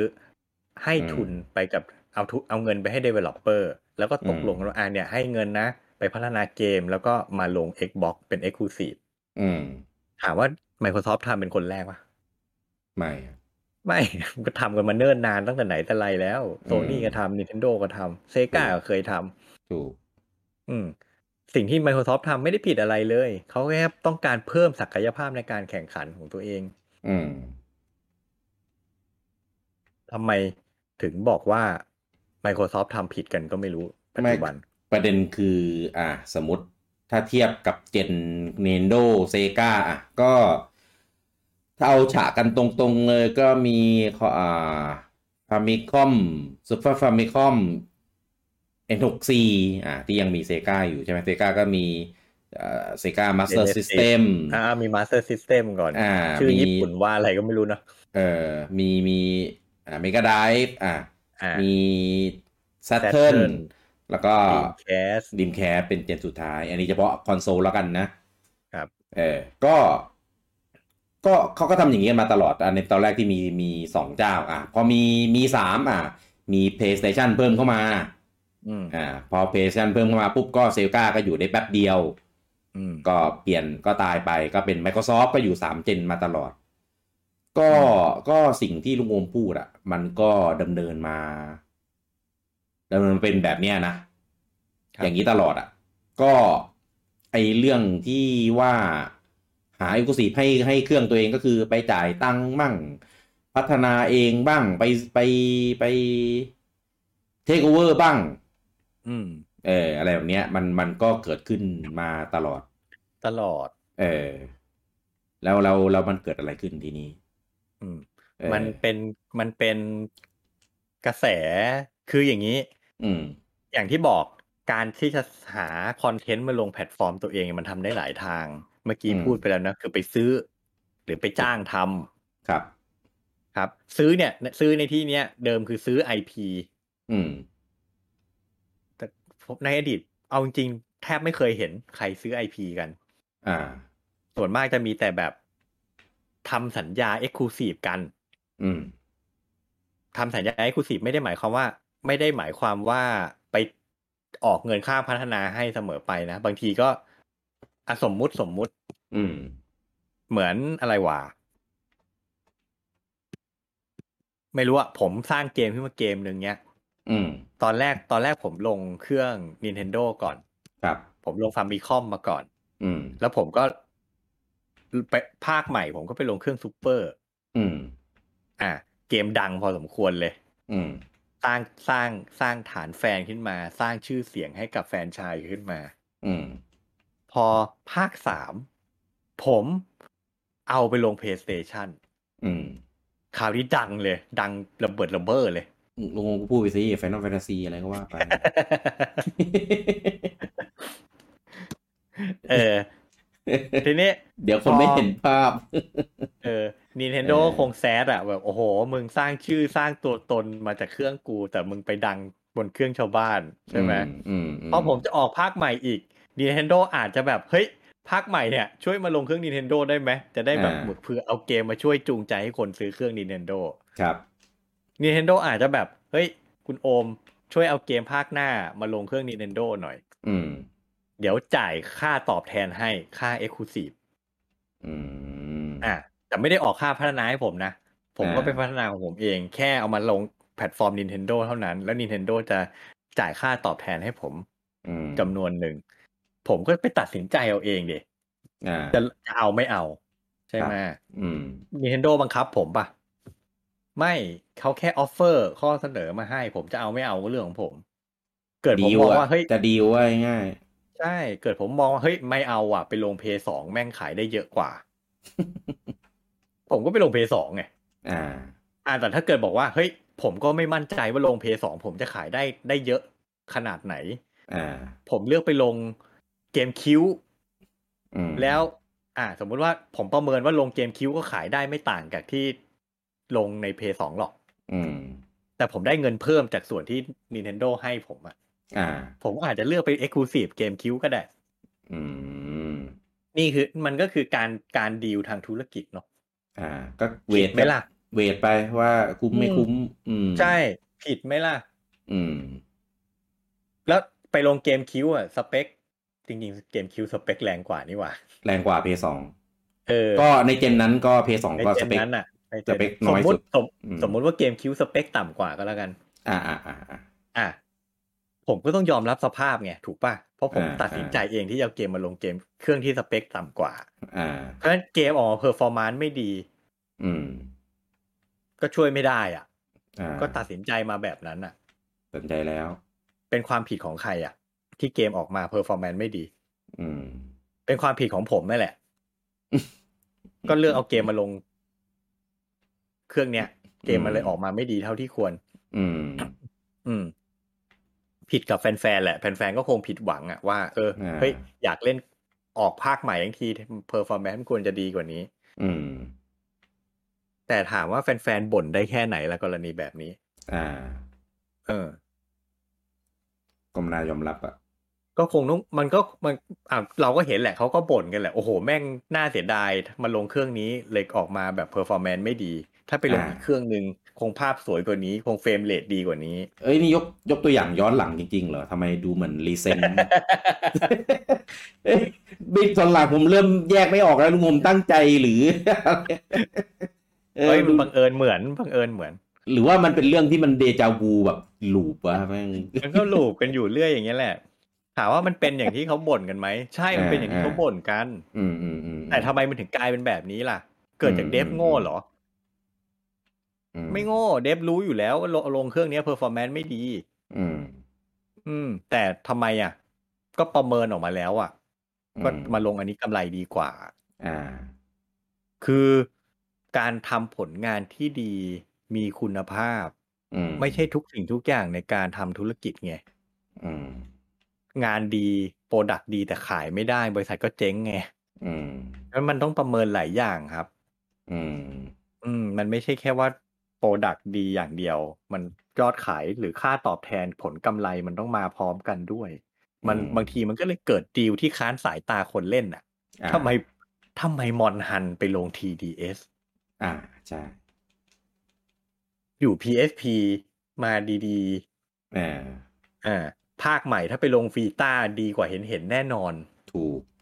ใช่ไหมล่ะ ในในแง่ performance ในแง่คุณภาพเกม ผมก็เชื่ออย่างนั้น ถ้าลงวีต้ายังไงก็ดีกว่าลง TDS แน่นอน อืมอืม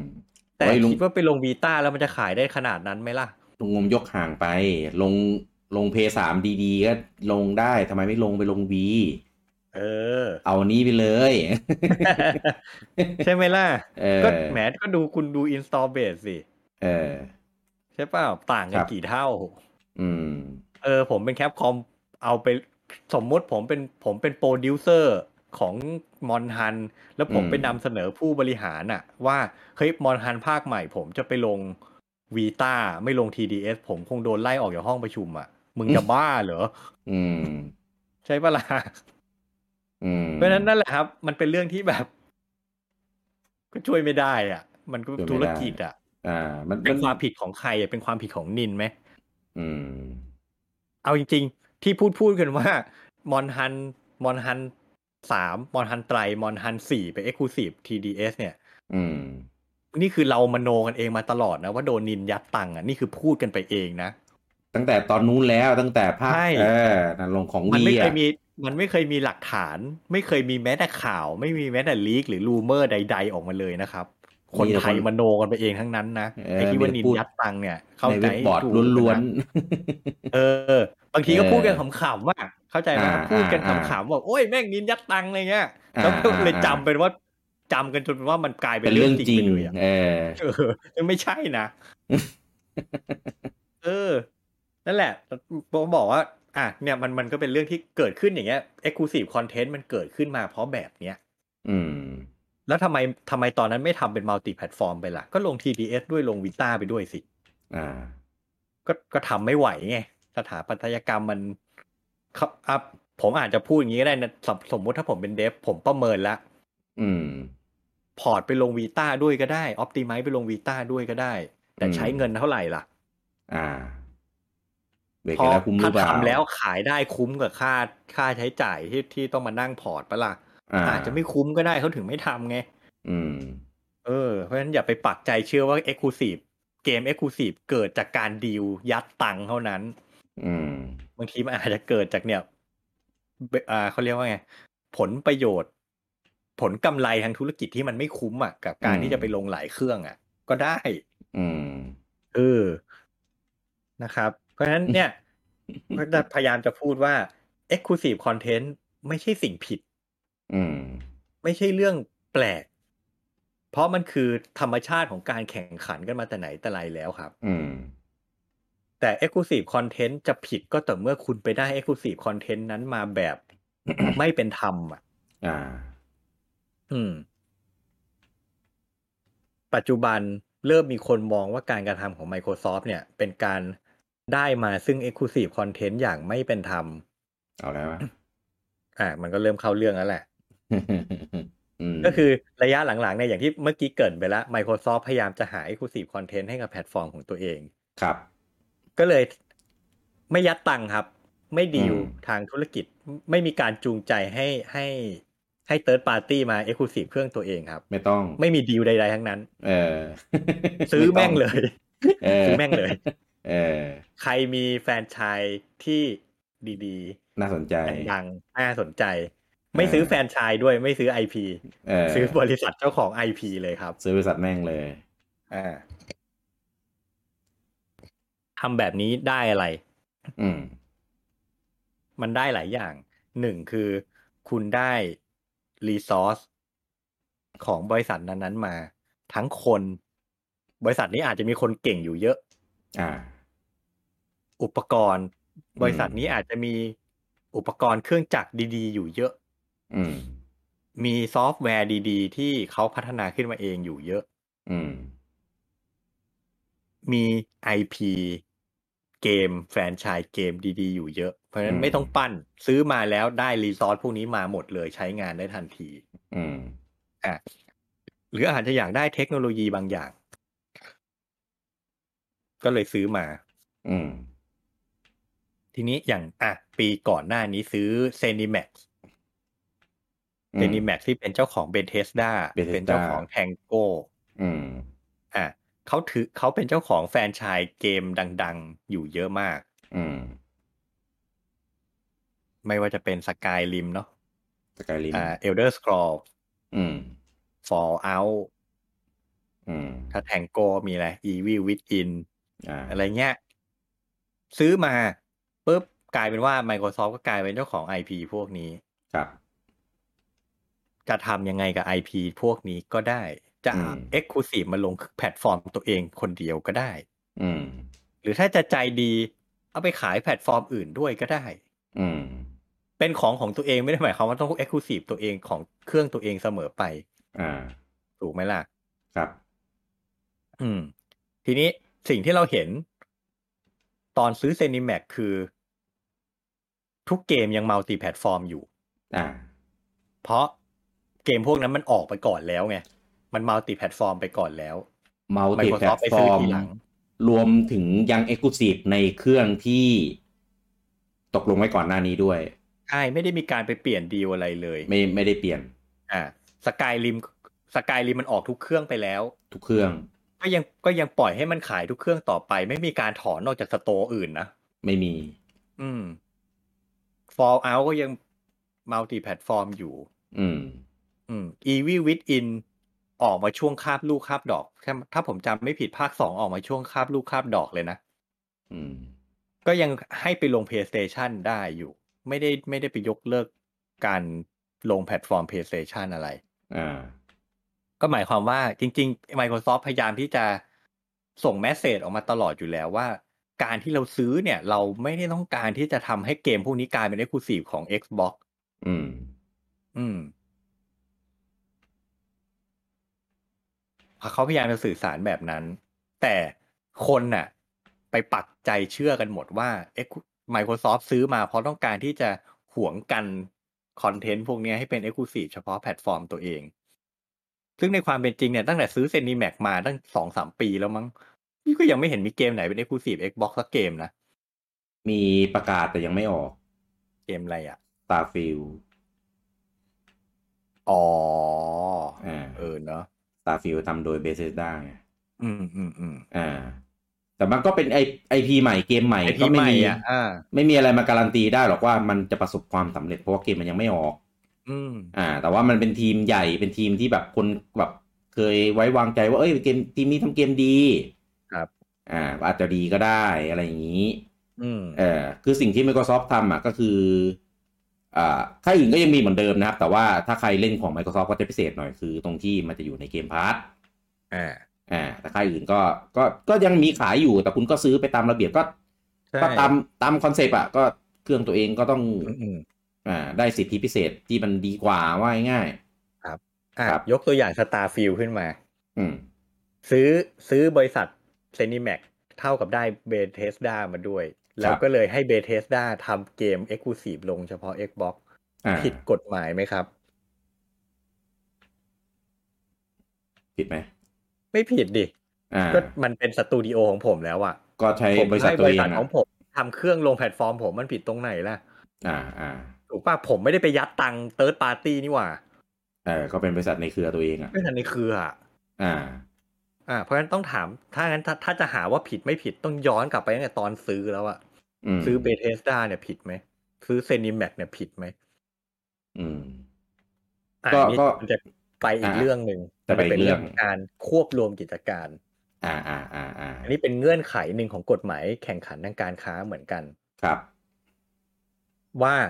เดิมเนี่ยที่บอกว่าคุณมีคู่แข่งหลาย ๆ เจ้า แข่งกันอยู่เนี่ย อืม เลยไม่เกิดการผูกขาด เพราะคุณแข่งกันอยู่ อืม แต่วันใดวันหนึ่ง คุณดันรวมกันเองอะ เหมือนที่ทูรวมกับดีแท็กอะ อืม จากคู่แข่งกันรวมเป็นคนเดียวกัน อ้าว การแข่งขันมันหายไปอะ อืม แปลว่าอะไร การแข่งขันมันลดลง บาลานซ์บาลานซ์ระหว่างผู้ประกอบการกับผู้บริโภคมันเสีย อืม พออ่ะทูกับดีแท็ควบกันปุ๊บ แปลว่าทูกับดีแท็ไม่ต้องแข่งกัน กลายเป็นพวกเดียวกัน กลายเป็นคนคนเดียวกัน อ่า อ่าจะพูดว่าไงดี การแข่งขันในตลาดราคาถูกหายไปเลย อืม อืม ใช่ไหมล่ะ ใช่ นั่นแหละ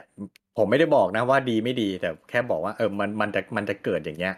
อืม ซึ่งในความเป็นจริงผมก็ไม่รู้ว่าเขาจะทำอะไรนะ เพราะมันยังรวมกันไม่เสร็จอ่ะ ครับ อืม นั่นคือการรวมแล้วทำให้การแข่งขันมันลดลง อืม Xbox ไปซื้อ ZeniMax การแข่งขันลดลงไหม ก็ลดลง ไม่ลด เพราะแพลตฟอร์มก็ยังมี Xbox มี PlayStation มี Nintendo อยู่เหมือนเดิม อ๋อ การแข่งขันไม่ได้ลดลง อืมอืมอืมอืม อืม เพราะฉะนั้นตรงเนี้ยหนึ่งในในแง่ของการแข่งขันไม่กระทบอะไร อืม สองเป็นการกีดกันคู่แข่งอย่างไม่เป็นธรรมหรือเปล่า ซื้อมาแล้วทำให้โซนี่อดได้คอนเทนต์จากเบเทสดาหรือเปล่า อด อย่างว่า แน่นอนไม่ได้ เออ สตาร์ฟิลไปนี่ไง อ่า แต่ถามว่ามันเป็นธรรมหรือไม่เป็นธรรม อ๋อ คือกีดกันได้แต่เป็นทำหรือเปล่าไม่รู้ก็ก็เป็นการแข่งขันน่ะ ก็ก็มันก็คือธุรกิจอ่ะ ผม อ่า ต้องการที่จะขยายธุรกิจผมอ่ะ แต่ผมไม่มีปัญญาสร้างเองอ่ะ อืมอืมอืม ผมก็ไปซื้ออ่ะ อืมอื ไม่มีกฎหมายประเทศไหนในโลกห้ามซื้อกิจการชาวบ้านครับ อืมอืม เพราะมันคือเรื่องปกติในการทำธุรกิจเลย ครับ กฎหมายไทยกำลังจะออก ประมวลแพ่งกำลังจะปรับปรุงใหม่ อ่า เขียนเรื่องการควบรวมกิจการให้เป็นกิจจลักษณะเลยด้วยซ้ำ อืม คือจริง ๆ มันเป็นสิ่งที่ทำได้มาโดยตลอด ครับ ไม่ผิดกฎควบรวมกิจการซื้อกิจการไม่เคยเป็นสิ่งผิดกฎหมายเพียงแต่ในประเทศไทยเราไม่เคยมีกฎหมายควบคุมเรื่องนี้เป็นเป็นกิจจลักษณะไม่เคยเขียนถึง อืม และนี่กำลังจะออกมาเขียนให้ชัดเจนไปเลยว่าการควบรวมกิจการ การซื้อกิจการคืออะไรทำอย่างไรตอก อืม ย้ำว่ามันคือสิ่งที่ทำได้โดยกฎหมายรับรองแน่นอน อืม เพราะฉะนั้น Microsoft ซื้อ ZeniMax ซื้อ Bethesda ไม่ผิดกฎหมายเลย อืม อืม ไม่เป็นธรรมกับโซนี่หรือเปล่า มองในมุมใครล่ะ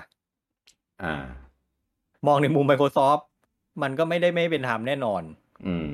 ก็ผมก็ซื้อมาผมเสียเงินซื้ออะผมไม่ได้ไปปล้นเขามานี่ อ่า จ่ายในราคาที่แพงมาก ๆ ด้วย แพง เวลาซื้อเวลาซื้อกิจการเนี่ย มันจะประเมินจากอะไร คือมูลค่าของบริษัทเนี่ย บริษัทมันมีเงินทุนอยู่ก็คือหุ้น อืม หุ้น ครับ ที่บริษัทมีนะครับ อืม เรามีสิ่งที่เรียกว่าราคาพา อ่ ราคาพาคือมูลค่าของหุ้นบริษัทนั้น อืม เช่น อืม สมมุติสมมุติว่าเซนิแมกเนี่ย ตั้งบริษัทขึ้นมาเนี่ย ทุนทุนทุนทุนเงินทุนของบริษัทเขาสมมุติว่าสิบล้านดอลลาร์ อืม มีหุ้นอยู่ทั้งหมดล้านหุ้น หุ้นละสิบดอลลาร์ อืม อ่ะคูณกันก็คือสิบล้าน เนี่ย เพราะฉะนั้นราคาพาของเบเทสดาคือหุ้นละสิบดอลลาร์ อืม ถ้าจะไปซื้อในราคาพา ก็ได้แหละ ก็คือสิบล้านดอลลาร์ใช่ไหมล่ะ ครับ แต่ในความเป็นจริง บริษัทบริษัทหนึ่งมันไม่ได้มีมูลค่าอยู่แค่ตามราคาพาไง อ่า เพราะราคาพามันคือแค่เงินทุนตั้งต้นตอนตั้งบริษัทขึ้น อืม แต่ทำธุรกิจไปเรื่อยๆอ่ะ มันมีเครื่องจักร อืม มันมีตึก มันมีสินทรัพย์ นู่นนี่นั่นที่ไปซื้อเพิ่มขึ้นมา อ่า อ่า มันมี เพิ่มพัฒนาเพิ่ม ทรัพย์สินทางปัญญาที่คุณไปสร้างขึ้นมา แล้วมันมีมูลค่ามหาศาล อ่า คุณมีเทคโนโลยีที่คุณพัฒนาขึ้นมา อืม ของพวกนี้มันมีราคาหมดเลย แล้วมันแพง อืม เพราะฉะนั้นถ้าไปซื้อในราคาพา แปลว่าอะไร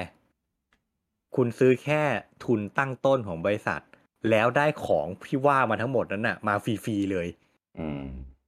ซึ่งไม่มีใครยอมขายในราคาพาแน่นอน เพราะมัน มี เท่ากับคนขายอะขาดทุน อ่า ใครจะไปขาย ใช่ เพราะฉะนั้นการจะซื้อกิจการคือคุณต้องซื้อราคาสูงกว่าราคาพา ซึ่ง อืม มันต้องมีการประเมิน เพราะว่าไอ้ของที่ผมพูดมาทั้งหมดอ่ะ มันตีมูลค่าเป็นเงินจริง ๆ ยากมาก อืม อ่าถ้าเป็นถ้าเป็นสิ่งของอ่ะ ถ้าเป็นตึกมันตีราคาได้ อ่า อ่า ถ้าเป็นเครื่องจักรมันตีราคาเป็นเงินได้ อืม แต่มูลค่าของทรัพย์สินทางปัญญาเนี่ย มันตีกันยาก อืม เพราะมันต้องใช้การประเมินไง ว่า เออ ออกเกมมาภาคหนึ่งขายได้กำไรประมาณเท่าไหร่ อืม ต้องประเมินว่า เอ้ย ซีรีส์เนี้ยแม่งจะอยู่ไปได้อีกกี่ปี ขายไปได้อีกกี่ปี อืม เพราะฉะนั้นพวกเนี้ยมันเกิดจากการประมาณทั้งนั้น อืม ไม่มีใครตอบรับมูลค่าที่แท้จริงมันได้ ครับ เพราะฉะนั้นเวลาประเมินมักจะประเมินให้มันโอเวอร์ไว้ก่อน อ่า เพราะฉะนั้นหมายความว่าเวลาคุณจะซื้อกิจการอ่ะ คุณจ่ายราคาแพงเกินจริงเสมอ อ่า อืม ก็ในเมื่อซื้อมันในราคาแพงมาก ๆ เกินจริงแล้วอ่ะ อืม ก็แปลว่าผมก็เสีย ผมก็เสียเขาเรียกว่าไง อ่า จ่ายจ่ายค่าตอบแทนไปอย่างสมน้ำสมเนื้อกับสิ่งที่ผมได้มาแล้วอะ อ่า จ่ายไปมากกว่ามากกว่าสิ่งที่ได้รับด้วยซ้ำบางครั้งอะ ครับ อืม เพราะฉะนั้นผมก็ควรจะมีสิทธิ์ขาดในสิ่งที่ผมซื้อมาถูกไหมล่ะ อืม อืมถ้าเอาเกมมาลงเอ็กซ์คลูซีฟเครื่องตัวเองมันผิดตรงไหนล่ะ อืม ไม่ผิดอยู่แล้ว ตอนซื้อเซนิแม็กไม่เห็นมีคนบ่นเลย กำลังจะพูดเลย เออสกายริมจะกลายเป็น Exclusive Xbox ไม่เห็นมีใครว่าอะไรเลย บ ส นแห กา ละ ย แต่ ริมนี่ก็เกมเบอร์ต้นๆของโลกเหมือนกันนะเว้ย บนแต่บนอุบอิบไม่ได้ไม่ไม่เชิงเป็นดราม่ายิ่งใหญ่อะไรขนาดนั้น เออ อืม แต่เนี่ยจนล่าสุดพอ Microsoft ยังไม่หยุดแค่นั้น ไปซื้อ อ่า Activision Blizzard อ่า ข่าวนี้เป็นประเด็นใหญ่โตเลย อ่า เป็นประเด็น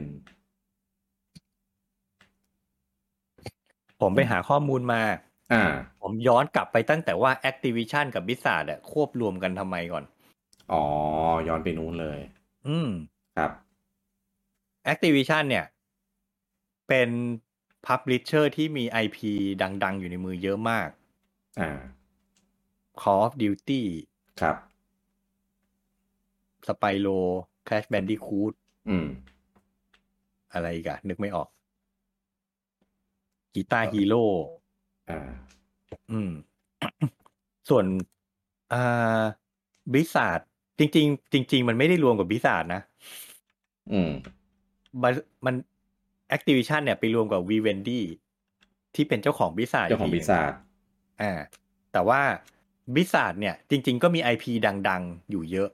อืม Diablo Overwatch ใช่ Warcraft Starcraft ตาครับอืม อ่าแต่ณตอนนั้นเนี่ยสิ่งที่ Activision ต้องการเนี่ย ไม่ได้ต้องการ IP กูมี อ่า IP ดังๆของกูอยู่แล้ว กูขายของกูกูก็รวยอยู่แล้ว อืม แต่ Activision น่ะด้อยเรื่อง Network เรื่องออนไลน์ อืม ในขณะที่ Blizzard เนี่ยเปิด Battle.net มาเป็น 10-20 ปีแล้วอะ่ะแม่งเซียนเรื่องออนไลน์มาก อืม เขาเลยต้องการเสริมสร้างความแข็งแกร่งซึ่งกันและกันไง อืม ถ้า Activision ได้ระบบออนไลน์ของ Blizzard มานี่กลายเป็นเสือติดปีก อ่า เขาก็เลยขอซื้อกิจการควบรวมกัน Activision จะได้มีบริการทางออนไลน์ Call of Duty จะได้ออนไลน์ได้ดี อ่า ๆ อืม เหตุผลในการควบรวมของเขาคืออันนี้ อืม นะครับ พอตอนนี้ Microsoft จะไปซื้อ Activision Blizzard เหตุผลคืออะไรก็ไม่รู้อ่ะ Microsoft ไม่ได้พูดชัดเจนอ่ะ แต่ก็มันก็เข้าใจกันได้แหละ มันก็เห็นอยู่ทนโทษว่า Activision Blizzard มันเป็นเจ้าของ IP ดัง ๆ เบอร์ต้นๆของโลกอยู่เยอะมาก อืม คอ l ดิวตี้นี่น่าจะเป็นแฟรนไชายเบอร์หนึ่งของโลกอะแล้วก็นั่นแหละ ระบบออนไลน์ battle.net ของของพิศาจมันก็ อืม ค่อนข้างนั่นแหละ เป็นเป็นเป็นบริการเบอร์ต้นๆของโลกเหมือนกัน ครับ ไม่ได้พูดในแง่คุณภาพอย่างเดียว พูดในแง่ของผู้ใช้งานด้วย อ่า พอคุณซื้อบริพอคุณซื้อธุรกิจนี้มา คุณได้ลูกค้า เขามาหมดเลยด้วยอะ อืม อืม เพราะฉะนั้นมันก็เป็นการเสริมสร้างความแข็งแกร่งให้กับ Microsoft ครั้งยิ่งใหญ่อีกครั้งหนึ่ง อ่า นะครับ ก็ย้อนลอจิกกลับไปเทียบเคียงกับเคสเดิม ไม่ไม่ผิด อืม ซื้อกิจการซื้อได้ไม่ผิด จ่ายเกินจริงด้วยดีลแม่งตั้งเท่าไหร่เนี่ย แพง เจ็ดหมื่นกว่าล้านดอลลาร์ โอ้ เออ บ้าบอมากอะไรจะแพงขนาดนั้น แม่งแพงของงบประมาณประเทศเราในแต่ละปีอีกนะเว้ย ใช่ เออ นี่กลัวอะไรกันอ่ะ กลัวว่าหลังจากซื้อไปแล้ว Xbox จะผูกขาด เออ เอา Call of Duty ไปเป็นของตัวเองลงแพลตฟอร์มตัวเองคนเดียว จริงๆทำได้ไหม ถามก่อน ไอ้คำว่า อืม ผูกขาดนี่คุณมองในมุมไหน มุมมุมไหนหมายถึงมุมใคร มุมใคร ไม่ใช่ เออ มุมมุม คือไปผูกขาดไปมองในมุมที่ว่าเกมเกมเนี้ยจะไปลงแพลตฟอร์มเดียว ผูกขาดอยู่กับแพลตฟอร์มเดียว อ๋อ ก็ใช่ อ่า แต่นั่นไม่ใช่ผูกขาดในมุมของกฎหมายแห่งขันทางการค้า อ๋อ ถูกปะ อืม กฎหมายแห่งขันทางการค้า ห้ามคุณผูกขาดตลาดเว้ยไม่ได้ห้าม ผูกขาดในผูกขาดตลาดได้ แต่ไม่อยากให้ผูกขาดตลาด อ่า มี Call of Duty ลง Xbox เครื่องเดียวทำให้ Microsoft ผูกขาดตลาดวิวิดีโอเกมยังไงก่อน อ่า เข้าใจแล้ว เออ เออ ไปดู Market Share ดิ อืม Market Share มันก็ยังเท่าเดิมอยู่ ถูก เออหมดต่อสมมุติสมมุติ Call of Duty Exclusive Xbox จริง ๆ อ่ะ อ่า มันจะทำให้ Xbox กลายเป็น Call Market Share 80%ได้เป้า ไม่น่า ผมว่าเป็นไปไม่ได้ เออ ไม่น่าเป็นไปได้ ไม่มีทาง ผมว่าเป็นไปไม่ได้อ่ะ อ่า เออ และยังไงยังไงตอนเนี้ย ตลาดวิดีโอเกมมันถูกผูกขาดโดยสามเจ้านี้อยู่แล้วด้วย อ่า โดย Nintendo โดย Sony โดย Microsoft ร่วมกันผูกขาดอยู่แล้วด้วย อืม ไม่ทำให้ตลาดเปลี่ยนเลยครับ อืม จริง อืม ถ้าจะเปลี่ยนคือคนอาจจะมาซื้อ Xbox มากขึ้น อ่า เพราะ Exclusive Content ที่เขาได้มาอย่างแฟร์ มันก็ต้องเป็นอย่างนั้นอะลงทุนไปตั้งเป็นล้านล้านอะมันก็ต้อง ๆใช่ ต้องอยากได้ผลตอบแทนที่มันคุ้มค่าอยู่แล้ว เออ ถ้าลงทุนขนาดนั้นแล้วได้เหมือนเดิมแล้วจะลงทุนทำไม ถูกเพราะฉะนั้นถ้าอันนี้ความเห็นผมนะ จากการ ครับ ตีความกฎหมายแห่งขันทางการค้าของผม อืม ดีลนี้ไม่ได้เป็นการไม่เป็นธรรมอะไรเลย อ่า ถ้าเทียบเคียงกับเคสเคสอื่น ๆ ที่เกิดขึ้นในวงการมาโดยตลอด มันไม่ได้ อ่า ต่างกันเลย อืม เคสนี้ไม่มีปัญหาอะไรเลยครับ อืม อืม แต่ที่เราเห็นเป็นข่าวกันอยู่ อืม ว่าต้องไปถูกหน่วยงานของประเทศนั้นตรวจสอบประเทศนี้ตรวจสอบ อันนี้เดี๋ยวจะอธิบายที่มาให้ฟังว่ามันทำไมถึงต้องเป็นอย่างนั้น ครับ คือแต่ละประเทศเนี่ย มันจะมีหน่วยงานที่เป็นหน่วยงานที่กำกับดูแลเรื่องการแข่งขันทางการค้าอยู่ อย่างในประเทศไทยเราเรียกคณะกรรมการแข่งขันทางการค้า อ่า ชื่อนี้เลยอะ อ่า ถ้า อืม อืมชื่อย่อกอหอคอ ชื่อภาษาอัง กฤษว่าอะไร ชื่อ วะ นี้ ลืม ชื่อนี้จริงเหรอ เออคณะกรรมการไงกรรมการคือกอแข่งขันคือขอ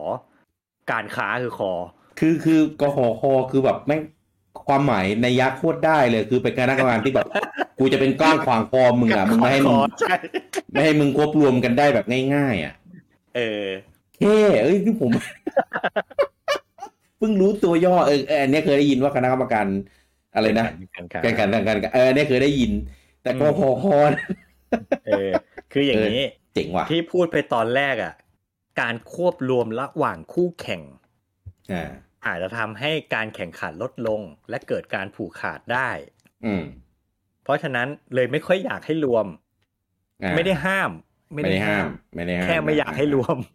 เออไม่อยากไม่อยากเฉย เออ เพราะฉะนั้น อืม ใครถ้าคู่แข่งรายใหญ่ จะควบรวมกันเนี่ย ๆอืม ต้องมาให้กอหอคอรีวิวก่อน อืม ให้กอหอคอตรวจสอบก่อนว่ามันจะทำให้เกิดการผูกขาดไหม อืม มันจะทำให้สมดุลตลาดเสียไปไหมจะส่งผลเสียหายกับผู้บริโภคหรือเปล่า อืม ถ้าควบรวมกันแล้วเกิดสิ่งที่ ว่ามาทั้งหมดกอหอคอมีอำนาจ ไม่อนุมัติให้ควบรวม อืม เขามีอำนาจตามกฎหมายนะ ห้ามควบ ครับ ห้ามซื้อกิจการห้ามรวมกัน อืม อืม แต่เขาอาจจะยอมก็ได้ คือต่อให้เกิดการผูก อ่า ขาดจริง ๆ แต่มันอาจจะไม่ได้ส่งผลเสียกับผู้บริโภคก็ได้ เขาอาจจะอนุมัติให้ทำก็ได้ อ่า อืม นะครับ เพ ราะฉะนั้นที่เราก็เห็นข่าวอ่ะดีแท็กกับทูจะควบรวมกัน ก็ อืม กหอคอก็รีวิวอยู่ แล้วล่าสุดเหมือนจะอนุมัติ มีมีมติให้ให้ควบรวมได้แล้วมั้ง เห็นข่าวแวบๆอยู่ อืมอ่ะอันนี้ ถ้าเข้าใจไม่ผิดนะ ผมไม่ได้ ห็ ตาน มเลยอ่า เออเออไม่รู้เดี๋ยวไปเช็คข่าวอีกทีละกัน อ่าอ่าอ่า อืมอันนี้ก็เป็นตัวอย่างว่าเนี่ยอ่ะ ก็มีความเป็นไปได้ที่มันจะควบรวมกันได้ แล้วก็มีความเป็นไปได้ที่จะควบรวมกันไม่ได้ เพราะเพราะหน่วยงานมันเป็นหน่วยงานรัฐอ่ะมันมีอำนาจตามกฎหมายที่จะห้าม อ่า เพราะฉะนั้นทุกประเทศก็จะมีหน่วยงานเหมือนกขคของเรานี่แหละ กลัวชอบชื่อเลยอะความหมายได้มาก เออไม่ต้องตีความเลย เออ เออ นะครับ เออเออ ทีนี้ทีนี้ตอนซื้อเบเทสดาเนี่ย ก็ก็ได้รับอนุมัติมา อืม เออเพิ่งได้ไปไม่นานวันนี้แหละ ครับ อืมก็ดีลว่าใกล้จะจบละนะครับ อืมอืม ส่วนของดีล Activision Blizzard ก็กำลังรีวิวกัน อยู่ ทีนี้คำถามจริง ๆ ผมสงสัยเหมือนกัน อืม ตอนแรกเข้าใจว่ามันจะรีวิวเฉพาะที่อเมริกา เพราะมันเป็นบริษัทอเมริกาไง อ่าอ่าอ่า ตอนหลังเห็นข่าวว่า อ้าว เฮ้ยโซนี่ไปงองแงกับกขคที่อังกฤษ อ่า เห็นข่าวว่าแบบ เฮ้ยกขคประเทศนั้นกำลังจะรีวิวกำลังจะตรวจสอบ ผมเลยบอกอ้าวเฮ้ยบริษัทอเมริกา ซื้อบริษัทอเมริกา แล้วอังกฤษ อ่า เกี่ยวอะไรวะ เออเออเออเออ ยุโรปเกี่ยวอะไรวะ เอออ ม ก็ อืม เลยไปเซิร์ชข้อมูลดู อ๋อ Activision น่ะ มันมีออฟฟิศอยู่หลายประเทศ อ๋อ พอไปเทคโอเวอร์ก็เลยซื้อทุกทุกออฟฟิศเลยไง มันก็โดนหมด เข้าใจว่าน่าจะซื้อทุกออฟฟิศ ก็เลยต้องรีวิวในหลาย ๆ ประเทศด้วย อืมอืมอืมอืม อืม ทีเนี้ย เอ่อ จากข่าวที่เห็นออกมาเนี่ย คือเขาเรียกว่า เวลากหอคอตรวจสอบเนี่ย อืม เขาเปิดโอกาสให้ให้บุคคลภายนอกอะทำความเห็นเข้าไปได้ อืม เห็นด้วยไม่เห็นด้วยอะไรอย่างเงี้ยมันแบบทำความเห็นเข้าไปเสนอกหคได้ อ่าอ่าอ่าอ่า อ่า มันคู่แข่งมันเปิดโอกาสให้คู่แข่งอะโต้แย้งได้แหละพูดกันง่ายๆ พูดกันตรง อืม ๆ เออ เราก็เลยเห็นข่าวไงโซนี่ก็เลยโต้แย้งเข้าไป อืม ว่าการซื้อกิจการครั้งเนี้ยไม่แฟร์ทำให้เกิด ไม่เป็นธรรม การผูกขาดไม่เป็นธรรม อืมอืม แบบมันก็เลยพบอย่างที่ผมบอกไปอ่ะมันไม่มันผูกขาดตรงไหน อ่า มันไม่ได้ผูกขาดตลาดเลย มันแค่ อ่า ผูกขาดคอนเทนต์ ซึ่งมันเป็นเรื่องธรรมดาที่ทำกันมาช้านานแล้ว ค ถ้า รับ ผิดก็แปลว่ามึงผิดตั้งแต่เจนแรกที่เกิดวิดที่เกิดวิดีโอเกมบนโลกนี้แล้ว ปิดมานานแล้ว อืม อืมอืมอืม อืม โอเค ทีนี้ที่ที่ที่ผมขำๆอ่ะคือโซนี่โต้ผมเชื่อว่าโซนี่โต้แย้งไปทุกทุกประเทศที่มีการตรวจสอบ แต่ดูอังกฤษจะรับลูกโซนี่มากเป็นพิเศษ อืม เออ จริง ๆ นะ คืออันนี้เดาเดาล้วน ครับ ๆ เหมือนที่ในรายการ Week to Week เราพูดมาอยู่เรื่อยอะว่า อืม อังกฤษเนี่ยมันเป็นถิ่นโซนี่เขา ครับ เออ เหมือนกับว่ายอดขายเหมือนเขาครองตลาดในอังกฤษอยู่อะทีนี้ก็เลยแบบข่าวมันก็เลยแบบทำให้ทำให้ผมอดยิ้มมุมปากไม่ได้อะเออว่ะแม่งอังกฤษแม่งถิ่นโซนี่จริงๆอะคือขนาดแม่งโซนี่โต้แย้งเรื่องควบรวมกิจการเข้าไปกอหอคออังกฤษแม่งยังรับลูกโซนี่แบบ เต็มเหนียวอะ เอออเอออ เออเออออ ไปด้วยเลยอะ แบบอะไรกันวะเนี่ย เออ เออ แล้วแล้วแล้วอย่างนี้เราเราเราสามารถไปร้องกอคอยทีนึงได้ไหมว่าไม่เป็นธรรมอะไรเงี้ย ก็เขาเหมือนเขาจะมีช่วงเวลาที่พิจารณาอยู่แหละ เหมือนไม่มีกรอบเวลาว่าเออใครก็สามารถเข้าไปโต้แย้งได้ แต่ถ้าหมดหมดหมดเวลานั้นก็ไม่รับแล้วอะไรเงี้ย อืม อืม ถามว่าเนี่ย แล้ว Nintendo ไม่เห็นออกมา วิ่งเต้นอะไรเลย เดือดร้อนป่ะ เดือดเขาโดนผลกระทบเปล่า เราไม่รู้ อ้าวสไปโลอาจจะไม่ได้มาลงสวิตช์อีกแล้วก็ได้นะแคชแบนดี้คูดสกายแลนเดอร์นี่ ซีรีส์พวกนี้ขายดีบนเครื่อง Nintendo นะ อ่าใช่ ใช่ไหมล่ะ เดือดร้อนเหมือนกันนะ ถ้า Exclusive อ่ะ แต่ที่ผ่านมาเกม Microsoft ก็ลง Nintendo ประจำนะ ก็ก็ไมค์คงไมค์ค้าก็ยังมาลงคือ จริง อืม ๆ ผมว่าหลาย ๆ คนก็น่าจะรู้อยู่แล้ว Microsoft อ่ะเขานโยบายเขาอ่ะเขาไม่ต้องการห่วงคอนเทนต์เป็นของตัวเอง อืม นโยบาย Microsoft คือต้องการขายเกมให้ได้มากที่สุดครับ อ่า ไม่โดยไม่สนว่ามันจะอยู่บนแพลตฟอร์มอะไร อ่าใช่ อืม ถ้าเขามองว่าเกมเนี้ยสมควรจะมัลติแพลตฟอร์มเขาก็ลงมัลติแพลตฟอร์มครับ Minecraft แม่งลงทุกเครื่องเลยครับ อืม เพราะเขามองว่านี่คือเกมที่เหมาะกับทุกแพลตฟอร์ม ถูก อืม อ่ะแต่มันก็ยังมีเกม Exclusive เฉพาะ Xbox อยู่ อืม ยังไงก็ต้องมีเพื่อไม่งั้นก็ไม่รู้ ไม่รู้จะเอาอะไรไปดึงดูดให้คนมาซื้อเครื่องอ่ะ อ่า อืม แต่ใครจะไปรู้ในอนาคต Halo Forza อาจจะไปลงเครื่องอื่นก็ได้ อืม อืม เพราะฉะนั้น ผมว่ามันมันจริง ๆ มันไม่ใช่เรื่องที่ต้องกังวลอะไรอะว่า Call of Duty จะ Exclusive หรือเปล่า อ่า หรือ อะไรจะ Exclusive หรือเปล่า เพราะว่าเอ้ยขอโทษเฮียเกม Exclusive มันมีมามันมีมาช้านานแล้วจะมากลัวอะไรกัน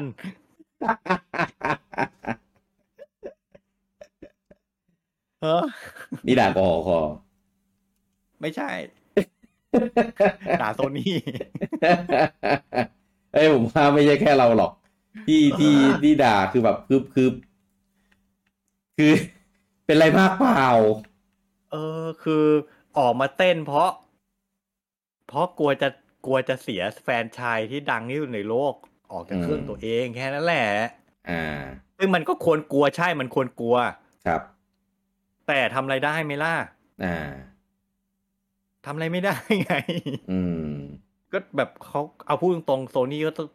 ไอการออกมาวิ่งเต้นน่ะ ไม่ผิดครับ ครับ มันก็ต้องทำทุกวิถีทางแหละสกัด อืมอืม ไม่งั้นตัวเองก็เสียหายอ่ะ อืม แต่ อืม วิธีที่ออกมาวิ่งเต้นน่ะมันตลก อ่า เขาไม่ได้ทำอะไรผิด คุณไปโวยวายว่าเขาทำผิด ได้เหรอวะ เออเออ เออ ถ้าถ้าจะถ้าจะเขาเรียกว่า ถ้าจะสู้ก็สู้กันดูสู้กันแบบ สู้กันแบบสวยๆเป็นเป็นลูกผู้ชายหน่อยอ่ะ เฮ้ย ไม่ใช่นี่อย่างนี้ผม อันนี้ผมเรียกว่าชกใต้เข็มขัดนะ อ๋อ เออ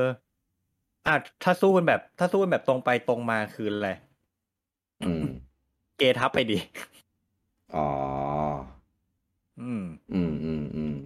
เอามาเอ็กซ์คลูซีฟเครื่องตัวเองเลย อ่า ใช่ปะล่ะ อืม ไม่ทำอ่ะ ก็ก็ไม่ไม่ไม่ได้หมายความว่าโซนี่ผิดที่ไม่ทำนะเขาอาจจะแบบ อืม แล้วทำไมอยู่ดีๆ กูต้องไปซื้อ Activision Blizzard ด้วยวะ อ่า อยู่เฉยๆมันก็มาทำเกมลงให้กูอยู่แล้วไง อืม เออ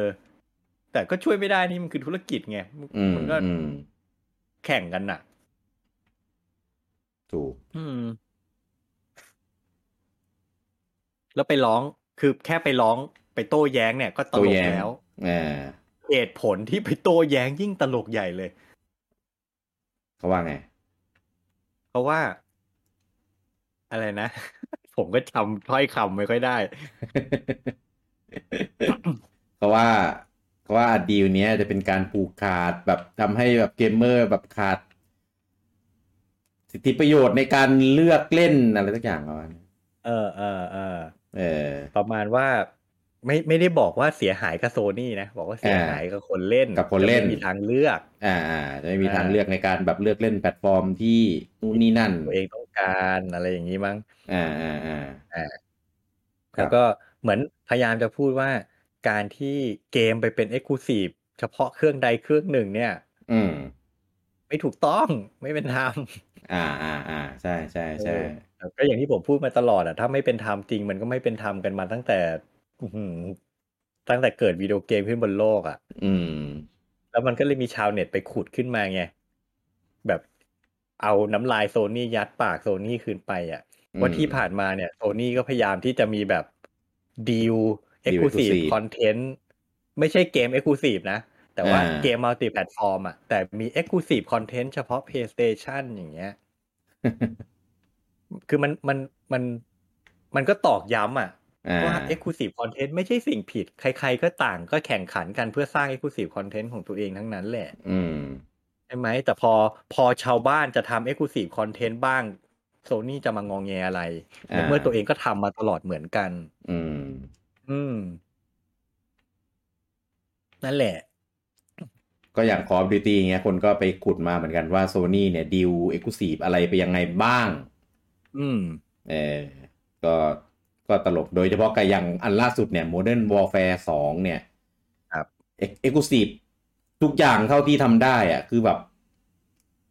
คือคือผมอะไม่เคยสังเกตนะ เพราะว่าผมไม่ได้สนใจอะไรพวกนี้อยู่แล้ว คือถ้าไม่ถ้ามีเล่นก็คือมีเล่นอะ อืม รู้สิคอนเทนต์นิดๆหน่อยๆก็ก็เอาอะเบต้าได้เล่นวันเยอะกว่า เอ่อ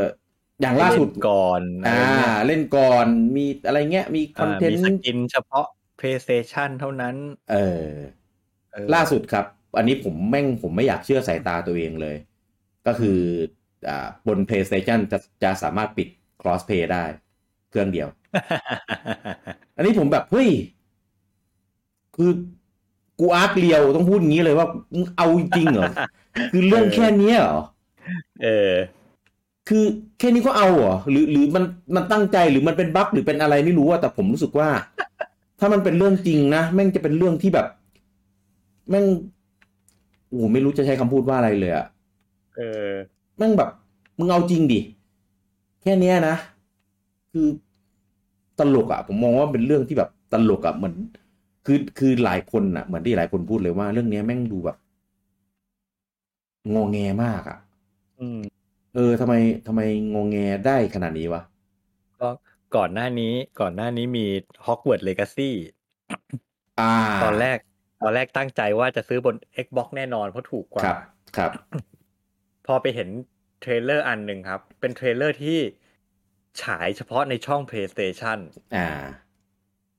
แล้วก็พยายามจะชูว่าถ้าซื้อเวอร์ชัน PS5 คุณจะได้ฟีเจอร์ Exclusive อะไรบ้าง อ่า อ่า อ่า อ่าหนึ่งคือมีฟีเจอร์ที่ทำมาตอบรับกับ Adaptive Trigger โดยเฉพาะ อืม ถ้าเล่นบน X- Xbox ไม่มี ไอ้บอกจอยเขาไม่ซัพพอร์ตอยู่แล้ว อ่า ก็แบบ อืม เออ น่าสนใจแต่แหม อืม ไม่คุ้มราคาเว้ย เอ๊ะเออ ดูไปจนจ เออบ ครับ จะมี Exclusive Content ยังไม่เปิดเผยว่าเป็นอะไร เอออ่า เฉพาะ อ่ เวอร์ชัน P5 ครับ อ้าว อืม เอาที่อย่างนี้มีได้ ใช่ อืม ตอนนี้เปิดเผยแล้วครับ ว่าเป็นเควสพิเศษครับ เอาเป็นเควสใช่ไหม ใช่ เป็นเควสพิเศษเลย แต่ว่าไม่ได้ เอ่อ ไม่ได้เอกลูซีตลอดนะ เป็นไทม์เอกลูซีปีหนึ่งมั้ง อืมอืม เออก็คือว่าง่ายๆแต่คือมันเป็น DLC นะ ไม่ได้เป็นแบบ ไม่ได้แถมอยู่ในเกมอ่ะ เหมือนเป็นฟรี DLC แต่ว่าใคร แต่ว่าถ้าเกิดใครซื้อแบบชุดดีลักซ์ชุดใหญ่ก็จะได้เลยอะไรอย่างงี้มั้ง อ่าฮะอ่าฮะ เออใครซื้อตัวธรรมดาก็ต้องซื้อเพิ่มอะไรอย่างงี้ อืม เออ แล้วแล้วแล้วของ Xbox คนที่ซื้ออันนี้ผมแค่สงสัยว่าแล้วของ Xbox คนที่ซื้อดีลักซ์ไปแล้ว ไม่ได้ เนี้ยหมายความว่าไงคือ ถ้าต่อไปมีนี้มาทีหลังก็ต้องซื้อเพิ่มเงี้ยเหรอ เออ ไม่เป็นธรรมหรือเปล่าเนี่ย นั่นเด็เออผมก็เลย ถ้าถ้าถามถามแฟนโซนี่เอ้ยอย่างนี้ไม่เป็นธรรมปะเนี่ย เออ แฟนโซนี่ตอบว่า ไง อ้าวก็เป็นดีลธุรกิจไง เนี่ย ใช่ ป่ะ โอ้ยแย่ว่ารายการเราแม่งชอบว่าไลฟ์โซ นี่ เออเดี๋ยวเดี๋ยวมีคนเอาไปพูดอีกอะ และ เฮ้ย จะบอกว่า เออ ผมอ่ะจริงๆแล้วผมเคยเป็นแฟนโซนี่นะ อ่า จนทุกวันเนี้ยจนทุกวันเนี้ยผมมีเครื่องโซนี่เยอะกว่าเครื่อง Nintendo อีกนะ อืม เออ เพียงแต่เราไม่ได้เราไม่ได้เฮทนะ อืม คือแต่ก่อนผมรักผมรัก PlayStation มากเลยนะ อืม อืม จอย PS4 ยังเป็นจอยที่ผมรักที่สุดตลอดการอยู่เลยนะ อืม เพียงแต่ระยะหลังอะบริษัทมันทำตัวให้เราด่าไง เราเป็นผู้บริโภคอะเราด่าในฐานะผู้บริโภคนะ อ่า ผมไม่ได้ด่า อ่า เพราะเป็นเฮสเตอร์นะ อืม แต่ก่อนตอน Microsoft ทำตัวแย่ๆ ผมก็ด่า Nintendo เราก็ด่ากันอยู่แทบทุกวัน ด่าตลอดอะ เออ คือเราด่าในฐานะผู้บริโภค อย่าเข้าใจผิดคิดว่าเราเป็นเฮสเตอร์ด่าแต่โซนี่ไม่ใช่ อืม เพียงแต่ช่วงนี้ Microsoft มันไม่มีอะไรให้เราด่า ไม่รู้จะด่าอะไร อืม เออปกติไม่ไม่ไม่ค่อยด่านะ Microsoft เพราะไม่รู้จะด่าอะไรมันอะ หนึ่งแต่ก่อนไม่ได้ไม่ได้เล่นไง เลยไม่รู้ อ๋อ ก็ด่าตามน้ำเขานิดด่าตามน้ำชาวบ้านนิดนิดๆหน่อยหน่อย อ่า เรื่องเรื่องแผ่นที่จะใช้ได้ครั้งเดียวเรื่ ๆ อง เอออะไรอย่างเงี้ย เออ ไม่ได้ อ่า ไม่ได้ อ่า สัมผัสด้วยตัวเองไงแล้วก็เอาคือผมอ่ะเป็นคนที่แบบเฮ้ยถ้าเราไม่ได้สัมผัสเราก็ไม่กล้าด่าไง อ่าอ่าอ่าอ่า เออ แต่อย่างอย่างเนี้ยโซนี่อ่ะก็ก็เล่นมาทุกเครื่องอ่ะ มี อืม มีมาทุกเครื่อง แล้วเราก็เห็น ไง ว่ามันแย่ลงแย่ลงอ่ะ เราก็เลยว่าไง อืมอืม เออ เอ๊ะ หรืออย่าง ผม Nintendo เงี้ย Nintendo มันทำตัวเฮงซวยให้ด่ามันตลอดตลอดอยู่แล้ว เออคืออย่างเงี้ยอย่างเงี้ยอันนี้ อันนี้เคลมก่อน เดี๋ยวคนจะหาว่าแบบก็เราเป็นแฟน Nintendo อ่ะเราก็ต้องแบบอะไรก็ได้ที่แบบ ด่าโซนี่ไม่ครับ คือถ้า ไม่ใช่ คือคือรายการเกมแก่เนี่ยมีมาจะ 40 เอพิโซดแล้ว แล้วก็รวมกับตัวมาด้วยกันอีกคือจะเห็นได้ว่าพวกเราอ่ะ พูดถึงสิ่งดีๆ ที่อยู่บนบนโซนี่อ่ะ เยอะมาก เยอะ เออ มีมีสิ่งให้พูดถึงเยอะมากแล้วเราก็เคารพแล้วเราก็ศรัทธาในสิ่งที่มันเป็นในสิ่งที่มันดีๆ อยู่เป็น อืม ประจำอยู่เป็นสม่ำเสมอว่าง่าย คๆรับ เออแต่ถ้าเกิดแบบสมมติเผลอมาฟังแค่ตอนนี้ตอนเดียว ก็จะบอกว่าไม่ครับ เราก็อะไรที่มันไม่ดีอ่ะก็ด่าไปตามน้ำคือถ้าคุณถอยออกมาแบบมองแบบมุมมุมอื่นหน่อยอะก็จะรู้ว่า เรื่องเนี้ยแม่งแม่งแม่งเด็กงองแงจริง ๆ งองแงจริง เออ มันไม่ใช่แค่เราอ่ะ ที่มองเรื่องเนี้ยผมคุยกับใครนะ คนก็หัวเราะโซนี่ทั้งนั้นว่าแบบคุณเป็นอะไรมากวะเนี่ย เออ แล้วคนออกคนที่ออกมาพูดคือ CEO อ่ะ เออ คนใหม่อ่ะ จิมไรอัน จิมไรอันไม่ได้ใหม่นะเขาขึ้นมาอยู่ในตำแหน่งหลายปีแล้วเหมือนกัน หมาย ไม่ได้ หมายถึงว่าคนล่าสุดว่างี้ เออเออ อ่าอ่าแต่ก็แต่มัน คือ มันมัน คนระดับซีออ่ะออกมางองแงในเรื่อง เออ ที่แบบไม่สมเหตุสมผลแบบเนี้ย มัน เออ ภาพลักษณ์บริษัทมันเสีย อืม อืม จริง ก็มองว่ามันแบบ อะไรมันจะขนาดนั้นวะสิ่งที่เราที่อยากจะพูดนะคือแบบขนาดนั้นเลยเหรอข ใช่ นาดที่ แล้วเอา พูดเลย จริง เหรอ มันไม่ใช่แค่เราที่ออกมาว่า คุณไปคุณไปดูตามคอมมูนิตี้เกมทั่วโลกได้เลย อืม มีมล้อโซนี่ให้เพียบอะตอน เย เนี้ย อะ เยอะมาก คือทุกคนก็เห็นตรงกันหมดว่าโซนี่งองแงอะ อืม ใช่ ไม่ว่า ไง เขาเขาไม่ จริ ได้ ง ทำอะไรผิดเออ ใช่คือคื ก อ ลับการสักวันหนึ่งอะถ้าโซนี่ทำแบบนี้บ้างแฟนโซนี่จะบอกว่าผิดไหม ตอบยากเลยอันเนี้ยลุงงู เออ เออ นั่นแหละ คือคือรู้คำตอบกันอยู่แล้วแหละ มันเป็นเรื่องที่กลืนไม่เข้าคายไม่ออกอะ่ะ อืม รู้รู้กันอยู่อะแต่ว่าพอ ผมพูดตรงๆเลยละกัน พอเหมือนแบบ พอเป็นฝั่งที่เสียผลประโยชน์อะ่ะ ก็ก็พูด ก็เลยพูด ใช่ เออ ถ้าถ้าถ้าได้ประโยชน์ก็ก็คง ก็คงไม่มีไม่น่ามีปัญหา อืม อ่ะสมมุติเลยนะ สมมุติเลยนะ สมมุติแบบ ครับ Nintendo ไปซื้อ Activision Blizzard อืม เออ แล้วคนก็มาแบบ ไม่ใช่ดิ เอาเอาเอาอะไรดีวะ ที่ทำให้รู้สึกว่า เออซื้อ ซื้อแคปคอมอ่ะ เอาเดี๋ยวขอขอแทรกนิดนึง ถ้า อ่า Nintendo ไปซื้อ Activision Blizzard เนี่ยจะผิดเพิ่มข้อหายหนึ่งกระทง ว่า นอกจากผูกขาดแล้วยังทำให้เกมกากลงด้วย เออทำให้วงการไม่พัฒนา เออ ออ เกมระดับ Call of Duty ต้องมาลงเครื่องกากๆของนินอย่างเงี้ย เออเออเออ ยิ่งยิ่งผิด ยิ่งผิดเข้าไปใหญ่เลย เออเออเออเอออ่ะอ่ะก็คือตอนนี้อย่างที่รู้กันว่า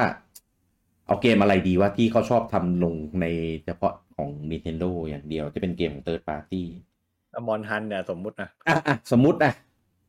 โซนี่ซื้อแคปคอม เออ คือต่อไปนี้คือเราก็ไม่ต้องหวังว่ามอนทันจะมาลงสวิชแล้วปะ อืม เออ หรือถ้ามันไม่ลงจริง ๆ แล้ว เราเราจะยังไงเหรอก็ก็ซื้อเพย์ a t ชันมาเล่นมอนทันไง เออ ก็แค่นั้นเองไง เออเนี่ย ใน ทำ ฐานะผู้บริโภคก็ทำได้เท่านั้นแหละ เออ ก็เนี่ยสมมติสมมตินะ Microsoft ซื้อ Activision Blizzard แล้ววันหนึ่ง Diablo อ่า Call of Duty อืม Overwatch StarCraft อะไรพวกเนี้ย Warcraft ไปลงเฉพาะบน Xbox อืม สิ่งที่เราต้องทำคืออะไร ก็ไปซื้อ Xbox มาเล่นไง อืม มันเหมือนกันล่ะครับ เหมือนคนที่เล่น Xbox ที่เขาอยากเล่น God of War อยากเล่น อืม Last of Us อยากเล่น อืม Horizon อยากเล่น อะไรอะตระกูลเกมของ Sony อะ Uncharted อะ อืม เขาก็ต้องซื้อ PlayStation เล่นไง หรือล่าสุดคุณเอามาลง PC อ่ะ ก็ถือว่าคุณก็เปิดช่องให้ให้คนมีช่องทางในการที่จะเล่นเกมของคุณได้เยอะมากขึ้นไง อืม อ่า คนมี PC ก็สบายตัวไป ครับ อ่า แต่ถ้าไม่มี PC PC ไม่แรง อ่าถ้าเกิดคุณอยากเล่นคุณก็ซื้อคอนโซลของ Sony ได้เล่น Day One ด้วย ครับ เออ ก็เหมือนอย่างที่มันเป็นตามปกติอ่ะ ก็แค่นั้นแหละ ครับ ก็เหมือนการเกม Nintendo คุณอยากเล่น Mario คุณอยากเล่น Zelda อยากเล่น Pokemon คุณก็ซื้อเครื่อง Nintendo อืม เออ มัน มันเป็นเรื่องที่มันปกติ มันเป็นเรื่องที่ปกติมาก ๆ เล มาย กมาก ของของวงการจนไม่รู้ว่าโซนี่งองแงอะไรวะ เออ ไม่พูดไปอย่างนี้เดี๋ยวมีคนหาว่าเราเข้าข้างในายทุนอีกอะ เออ าย กลายเป็นดราม่าสองเรื่องปนกันแล้วเนี่ย เออ เอาเป็นว่าไม่ไม่ประเด็นนี้ไม่อยากพูดแต่เอาเป็นว่าไม่เกี่ยวกันเลย เรื่องอวยนายทุนเลยนี่ไม่เกี่ยวกันเลย ไม่คนละคนละเรื่องเลยอะไม่ไม่น่าไม่น่ายกมาพูดตั้งแต่แรกอะตอนผมเห็นคนพูดถึงแบบฮะมันมายังไงว่าเรื่องนายทุนมันเกี่ยวอะไรกับนายทุนอะเรื่องเนี้ย แล้วนินโดโดนด่าอันคือปกติอะ คือ เพจเราอะ ขอพูดอย่างนี้แล้วกัน เออเออเออเออเออ อยากจะโวกเนี่ยช่วยโวกให้ถูกเรื่องถูกประเด็นด้วยอย่าโวกมั่วไปหมดทุกเรื่องเรื่องมึงเรื่องมันโวกไม่ได้ เออเอ้ย ผมจะบอกว่าถ้าถ้ามาในในเพจอะผมตอบตู้นะ ผมไม่ได้ปล่อยไอ้นี่นะ อืม แต่ว่าหลังๆที่ไม่ได้ไปตอบอะคือเยอะจัดตอบไม่ไหว อืม เออตอบไม่ไหวตอบไม่ทันคือผมตอบโต้มากแล้วก็คือเพจเราอ่ะเวลามาดิสคัตกันน่ะ ผมโอเคมากๆเลยครับ ผมไม่เคยมีปัญหาแล้วครับว่าก็ช่วยสุภาพกับเราด้วยเออถ้าคุณสุภาพกับเราคุณคุยกับเราด้วยเหตุผลไม่มีปัญหาหรอกครับที่ผมจะไปไปอ่ะผมบอกตามตรงเลยว่าไอไอแอนโพสเนี้ย ผมแบนไปหลายคนเลยครับ เพราะว่าหนึ่งคุณไม่ให้เกียรติพวกผม ไม่ให้เกียรติไม่ให้เกียรติคนที่คุยด้วยกัน คือไม่ไม่ให้เกียรติใครเลยคุณสักแต่ว่าจะมาหยาบคาย สักแต่ว่าจะมา อือือื มาแซะมาอะไรเงี้ยผมมองว่าอันเนี้ยมันเป็นการดิสคัทไม่ไม่ได้เรียกเป็นการดิสคัทอ่ะผมเรียกว่า เออ คุณมาหาเรื่องมาวอมาเพื่อแบบ มันเออมันมันมันดูเป็นเกรียนคีย์บอร์ดเกินไปอ่ะ เออผมมองว่ามันมันเอ่อใช้คำว่าอะไรดีอ่ะ มัน เป็ ไม่สนาร้ากง ร สรรค์น่ะ เออมัน มันมันไม่ก่อให้เกิดการพูดคุยที่สร้างสรรค์น่ะ อ่าใช่ถูก มัน ต้อง ไม่ทำให้มันไม่ทำให้เกิดการสนทนาที่ที่ก่อให้เกิดประโยชน์อ่ะ เออ คือคุณ ไม่ เข้ามาแล้วก็คุณก็มาแซะแซะกันแนะกันแหนด่าด่าด่าด่า อ่า เฮ้ย อ่า เอาจริง ใช่ใช่ คุณเข้าใจหรือเปล่าว่าสิ่งที่เราพูดอ่ะ เราพูดในในในด้วยวัตถุประสงค์อะไร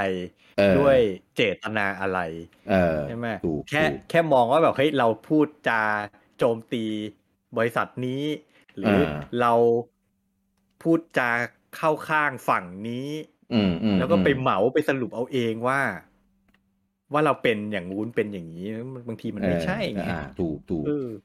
มาเม้นแบบ ต้องมัน ครับ ถูกมัน ครับ คือบางทีคุณจะไปจัดคนน่ะ อืม คนหนึ่งด้วยคำพูดแค่ประโยคเดียวของเขาว่าไม่ได้ อ่า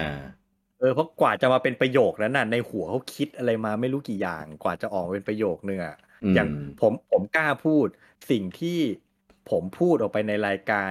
สิ่งที่บทความอะไรถ้าเราจะพิมพ์ออกไปเนี่ย อืม ผมคิดมาหลายชั้นแล้ว ผมไม่ได้พิมพ์ออกไปมั่วๆส่งเดทเพื่อจะ อ่า เกรียน ถูก คีย์บอร์ดหรือขำขันอะไรนะครับ ถูก เออเพราะฉะนั้นแบบมันมีมันมีเขาเรียกถ้ามันมีมันมีอะไรอยู่ระหว่างบรรทัดเยอะมาก อืม เออเพราะฉะนั้นถ้าถ้าคุณไปอ่านตามตัวอักษรอย่างเดียว แล้วคุณจะมาบอกโอ้โห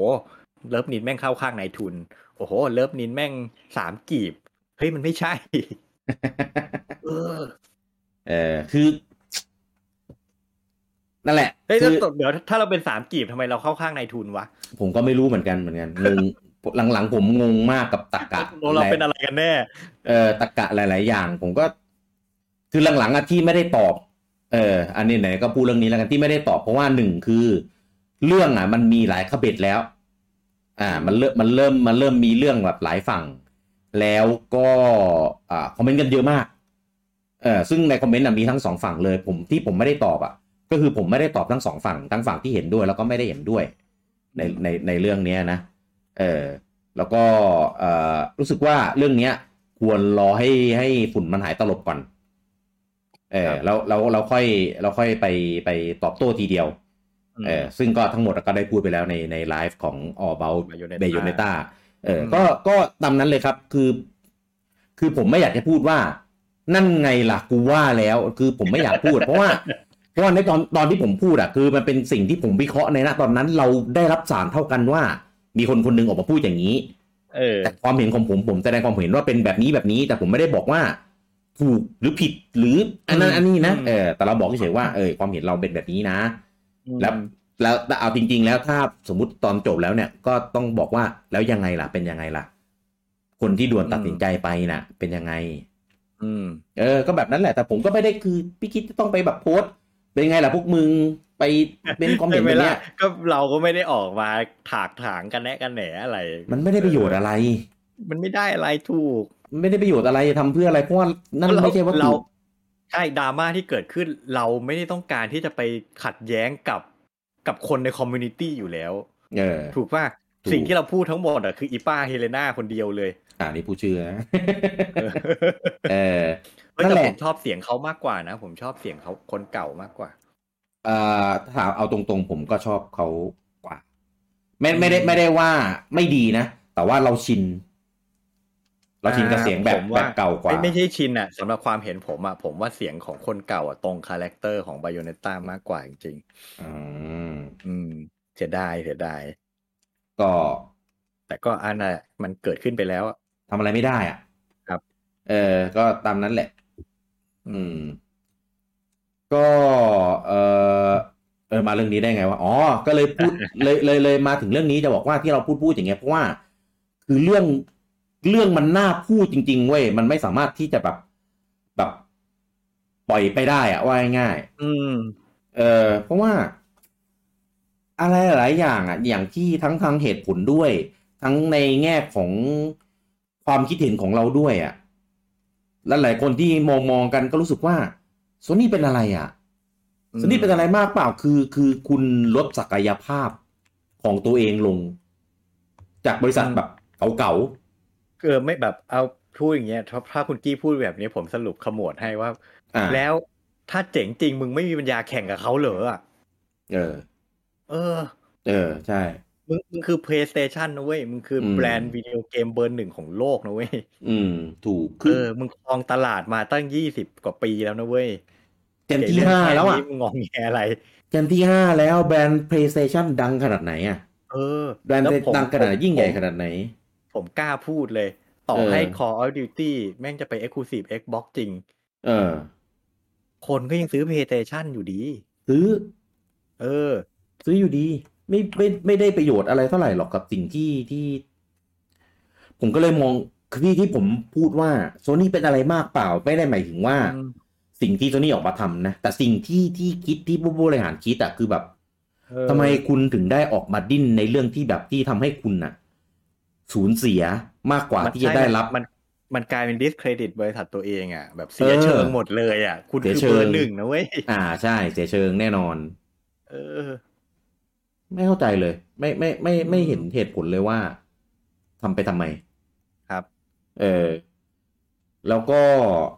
ทั้งแง่เหตุผลอ่ะก็ต่าง ๆ ที่ลุงอมพูดไปแล้วเรื่องของการผูกขาดอย่างไม่เป็นธรรมเรื่องของ อะไรต่าง ๆ นั่นแหละในในด้านของ อืม กฎหมายนะที่พูดไปแล้วเออผมก็อาจจะไม่ได้ไม่ได้ถนัดนะครับ ก็เลยรู้สึกว่า เรื่องเนี้ย เอาตรงๆนะตอนเนี้ยผมเริ่มเริ่มจากที่ผมเฉยๆบวกลำคาญ อืม กลับกลายเป็นว่าเกิดความกังวลแล้วว่า เอ้ย แล้วงี้มันจะไปจบลงที่ตรงไหนวะ เออ แล้วแล้วแล้วเราสามารถไว้ใจการตัดสินใจของของกหคของทาง UK ได้ไหมว่า เรื่องเนี้ย มันจะถูกการจัดอย่างเป็นธรรม อืม เออ เป็นธรรมของเขาคือเป็นธรรมยังไง เป็นธรรมกับใคร เป็นทางของใคร เออไปทำของใครไปทำกับแบบไหนคือเพราะตอนเนี้ยสิ่งต่างๆที่เขาออกมาแสดงความเห็นคือแบบ คือคือคุณเป็นควคนเป็น เดี๋ยวนะ คุณควรเป็นคนที่เป็นกหคอยู่ตรงกลาง และเข้า เออ ข้างผู้บริโภคซึ่งคือเกมเมอร์ ใช่ ต้องเข้าข้างถูกหน้าที่ของกอหอคอคือคุณต้องรักษาผลประโยชน์ของผู้บริโภค เออ แต่ตอนเนี้ยสิ่งที่แอคออกมาอืมไม่ใช่อ่ะ ใช่หลักการคือถ้าทำแล้วผู้บริโภคได้ประโยชน์ คุณต้องปล่อยให้เขาทำ เอ ห อ รือถ้าเขาทำแล้วผู้บริโภคไม่ได้เสียหาย คุณก็ควรจะปล่อยให้เขาทำ อืม ถึงแม้ถึงแม้คู่แข่งอาจจะมีการเพียงพล้ำเสียประโยชน์อะไรกันบ้าง แต่มันถ้ามันไม่ได้ใหญ่โตมาก แล้วตลาดมันยังไปต่อได้ อืม ผู้บริโภคได้ประโยชน์หรือไม่ได้เสียหายอะไร ก็ควรจะปล่อยให้มันเป็นไป เออ ตามวงจรธุรกิจ อืม ผมมองว่า ทีนี้มีอยู่ประเด็นหนึ่งมีอยู่ประเด็นหนึ่ง เออ ที่ เออ ผมเพิ่งคิดออกเดี๋ยวนี้ว่าเออว่ะแล้วที่คุณกีถามว่ามันจะจบยังไงอ่ะผมแม่งสงสัยมากเลย ด้วยความที่ Microsoft ก็ดี Activision พิสารเป็นบริษัทอเมริกาครับ ครับ เคสออฟฟิศมันอยู่ที่อเมริกา อืม ซึ่งผมเชื่อว่าที่อเมริกากหคไม่น่าจะมีปัญหาอะไร อืม สมมุติว่าทุกประเทศได้รับอนุมัติให้ควบรวมกันได้หมดเลย อ่า ยกเว้น UK ที่เดียว อืม จะเกิดอะไรขึ้น เพราะว่ากฎหมายแข่งขันทางการค้า มันเป็น เออก ฎหมาย เออ ประเทศใครประเทศมัน ครับครับครับอยากรู้เหมือนกัน ครับ ใช่หมายความว่าที่อเมริกาจะรวมได้ ที่ประเทศอื่นจะรวมได้ แต่ที่ยูเครนรวมไม่ได้ อ่า แล้วมันจะเกิดอะไรขึ้นทีนี้ แปลว่า Activision ปีศาจยูเคจะถูกลอยแพครับ อืม ถูกป่ะ เพราะมันกลายเป็นว่า Microsoft ซื้อ Office นี้เข้ามาไม่ได้อะ อ่า ต้องปิดทิ้งอ่ะ ไม่ก็ขายให้คนอื่นไปอ่ะ อ๋อก็ใช้วิธีนั้นเอา แล้วก็จะกลายเป็นว่าที่อังกฤษจะไม่มี Activision ปีศาจ อ่า คนอังกฤษจะไม่ได้เล่น Call of Duty เลยไม่ว่าบนเครื่องไหนก็ตาม อ่า เอาไหม ล่ะ อะไรวะเนี่ย เอ อ แล้วแล้ว นี่ งี้ เดานะ อันอันอันนี้เป็นการวิเคราะห์นะ อาจจะไม่ได้เป็นอย่างที่ผมพูดก็ได้กฎหมาย อ่ามั มันอาจจะลึกล้ำมากกว่าที่ผมเข้าใจก็ได้ อันนี้ผม อ่าอ่า ผม อ่า ความรู้มีอยู่ประมาณหนึ่ง ครับ ผมอาจจะผิดก็ได้อ่ะ อืมอืมอืมอืม อืม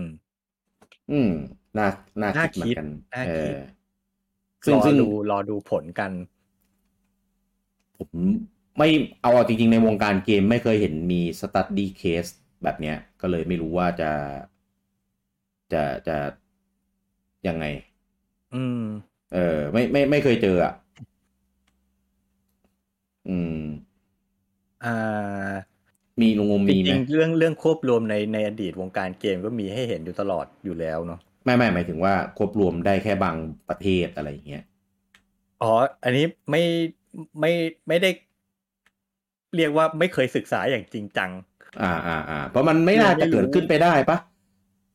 เพราะว่าเอาเอาตรงๆนะผมว่าถ้าสมมติอย่างเงี้ย Microsoft ตัดสินใจจะซื้ออย่างเงี้ย กฎหมายก็คงต้องคิดวิเคราะห์เรียบร้อยแล้วอะว่า เอ้ย ซื้อได้ถึงมุนงี้งั้น ไม่น่ามีปัญหาอะไร คือ แบบ คือ แต่ คืออย่างนี้ อ่ ในการจะประเมินอ่ะ มันประเมินได้ประมาณหนึ่งมันไม่สามารถประเมินจนการันตีร้อยเปอร์เซ็นได้หรอกว่ามันจะผ่าน อ่า แน่ๆ อ่าครับ เพราะอย่างเงี้ยคือถ้าเกิดมันต้องไปผ่านกขคหลายประเทศเงี้ย อืม โอ้โห มันประเมินไม่ถูกเลยนะก อืม กขคประเทศนี้เป็นยังไงกขคประเทศนู้นเป็นยังไงเราไม่รู้เลย อืม อืมแล้วประเทศนี้อาจจะถูกโต้แย้งประเทศนู้นอาจจะไม่ถูกโต้แย้งก็ได้อะไรเงี้ย พวกนี้มันเป็นมันเป็นปัจจัยภายนอกอ่ะที่บริษัทไม่สามารถควบคุมได้ ครับ เพราะฉะนั้นมันประเมินไม่ออกเลยครับ อืม อืม อืม แต่ว่ามีอีกประเด็นหนึ่งอะที่อยากจะเสริมเรื่องเกี่ยวกับกฎหมายแข่งขันทางการค้า ตอนแรกอะ อ่า ตอนแรกผมพูดเรื่องการการกีดกันคู่แข่ง อ่า กีดกันคู่ค้า ครับ มันมีอีกเรื่องหนึ่งคือเรื่องของการเอารัดเอาเปรียบผู้บริโภค โดยตรงจากผู้แข่งจากผู้ประกอบการเอง อ่า อ่ามันจะมีการการการการกระทำบางอย่างที่กฎหมายบอกเลยแบบเนี้ยคือผิดผู้ประกอบการกำลังเอาเปรียบผู้บริโภค เอาเปรียบผู้บริโภคนะ อ่า อ่าอ่าอ่า กักตุนสินค้าเพื่อปั่นราคา อ๋อ ขายพ่วง อืมอืมอืมอืมอืม ขายพ่วงคืออะไรอ่ะเผื่อคนไม่รู้จักขายพ่วงคืออะไร ผมอยากได้ ผมอยากได้ จะพูดมาเลย เออ ผมอยากได้ p 5 อ่า ผมอยากซื้อ p 5เครื่องเปล่า ครับ หนึ่งจอยเซตปกติของมันอ่ะ ผมอคยาก รับ ได้แค่เครื่องเปล่ากับ อืม จอยหนึ่งจอย อืม ซึ่งมันมีเซตนั้น มันมีเซตนี้ขายอยู่บนเชลฟ์ อืม อืม แต่ร้านไม่ยอมขายให้ผมครับ อืม ถ้าผมอยากได้ ผมต้องซื้อจอยเพิ่มอีกหนึ่งอัน อืม เกมอีกสองแผ่น อืม ทีวีอีกหนึ่งเครื่อง เชี่ยจากหมื่นเจ็ดแม่งกลายเป็นห้าหมื่นอะ อันนี้เรื่องสมมุตินะ แฟร์แฟร์กับกูตรงไหนสมมติเน้นสมมติสมมติสมมติไม่เคยเกิดขึ้นเลย ไม่เคยมีบริษัทไหนทำกับผู้บริโภคแบบนี้เลย เชี่ย เดี๋ยวใจเย็น อะไรกันวะเนี่ย เออเออ แล้วมึงไปบอกว่าชาวบ้านเขาผูกขาด เออออ ไม่เป็นธรรมเอาเปรียบเชี่ยมึงขายกูโกงกันกูกมึงโกงกูอยู่เนี่ย เอ้ยเป็นคนละมักกะโรนีกันเขาว่าอย่างนี้ เออเออเออเอออ่ะอ่ะ นะ แล้วแล้วก็ก็คือแบบแบบนี้ก็คือผิดกฎหมายถูกไหม ผิด เออ มี แล้ว ใคร เรา ว่าอะไรไหมล่ะ แล้วแล้วถ้าอย่างเงี้ย คือถ้ามันเกิดขึ้นจริง ๆ นี้ เอ่อหน่วยงานไหนต้องเป็นฝ่ายรับผิดชอบ ไปร้องเรียนกหอคอได้นะครับ กอคอหรือสคบอะไรเงี้ยเหรอ เอ่อ มันมันเกี่ยวกับ ได้ สค ทั้ง บ คู่ ไหม อะ เรื่องนี้ ได้ทั้งคู่อ่ะ อ่าอ่าอ่าอ่า แต่ว่าไปกหอคอเลยดีกว่า เพราะว่ามัน กฎหมายแข่งขันทางการค้ามันเป็นกฎหมายที่กหคเขาดูแล มันโดยตรงใช่ไหม โดยตรงโดยตรงเขามีอำนาจสั่งเลย อืม อืม ก็ก่อนหน้าเนี้ยจริง ๆ มันเป็นประเด็นนะ ตอนที่จองกันยาก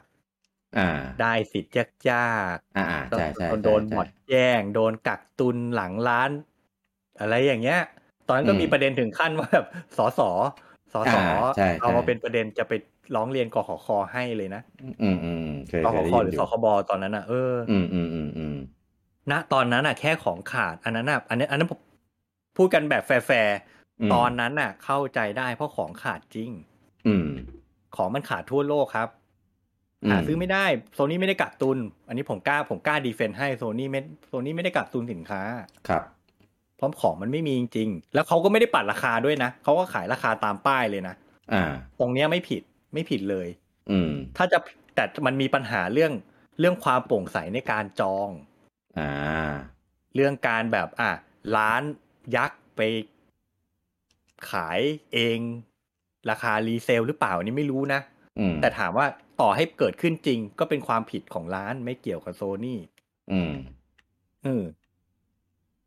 แต่ตอนเนี้ย ม ของอ่ะ พอมี แต่พ่วงหมดเลย อืม ไอ้พ่วงเนี่ยใครเป็นคนกำหนด ผมเชื่อว่าร้านไม่ได้กำหนดเองอ่ะ อืม เออ ถ้าโซนี่เป็นคนกำหนดให้พ่วงก็ผิดที่โซนี่นี่แหละ ไม่น่า ไม่มั้งคงไม่ทำหรอกมั้งไม่งั้น ไม่รู้ จะมีหน้าไปว่าคนอื่นได้ยังไงอ่ะ เอ้ย ที่ว่าโซนี่อ๋อเออว่ะผู้บริหาร เออ ทำเอง เออ แต่แต่ผม เออ ผมไม่รู้ว่าว่าที่อื่นเขายังไงวะไม่ได้ไม่ได้ ประเทศ เช็ค ไม่รู้ไง เออประเทศอื่นไม่รู้ อืม ของของของเรามันมันข้อยกเว้นเปล่างูผมไม่รู้ข้อยกเว้นในแง่ในแง่นี้คือ เออ เออ ผมยก นั่นแหละ ตัวอย่างนะ อันนี้เป็นการให้ความรู้ทั่ว ๆ ไปแล้วกัน ตัวอย่าง อ่าฮะ การกระทำที่แบบ อ่ะที่มันที่กฎหมายแข่งขันทางการค้าเขาบอกว่ามันเป็นการเอารัดเอาเปรียบผู้บริโภค ครับ เหมือนเนี่ยขายพ่วงหนึ่งอัน อืม ปั่นราคา อืม แบบเหมือน เหมือนรู้ว่ารู้ว่าของชิ้นเนี้ยขายดี อ่า ก็เลยกักตุนหมายถึงว่า ไม่ยอมปล่อยออกมา ให้เกิดดี จ มา ริง ๆ ของมีนะ จริง ๆ ของมีนะ แต่ไม่ อ่า ปล่อยออกมา เพื่อให้มันเกิด ดีมาน ดีมานโอเวอร์ซัพพลายอ่ะ อ่า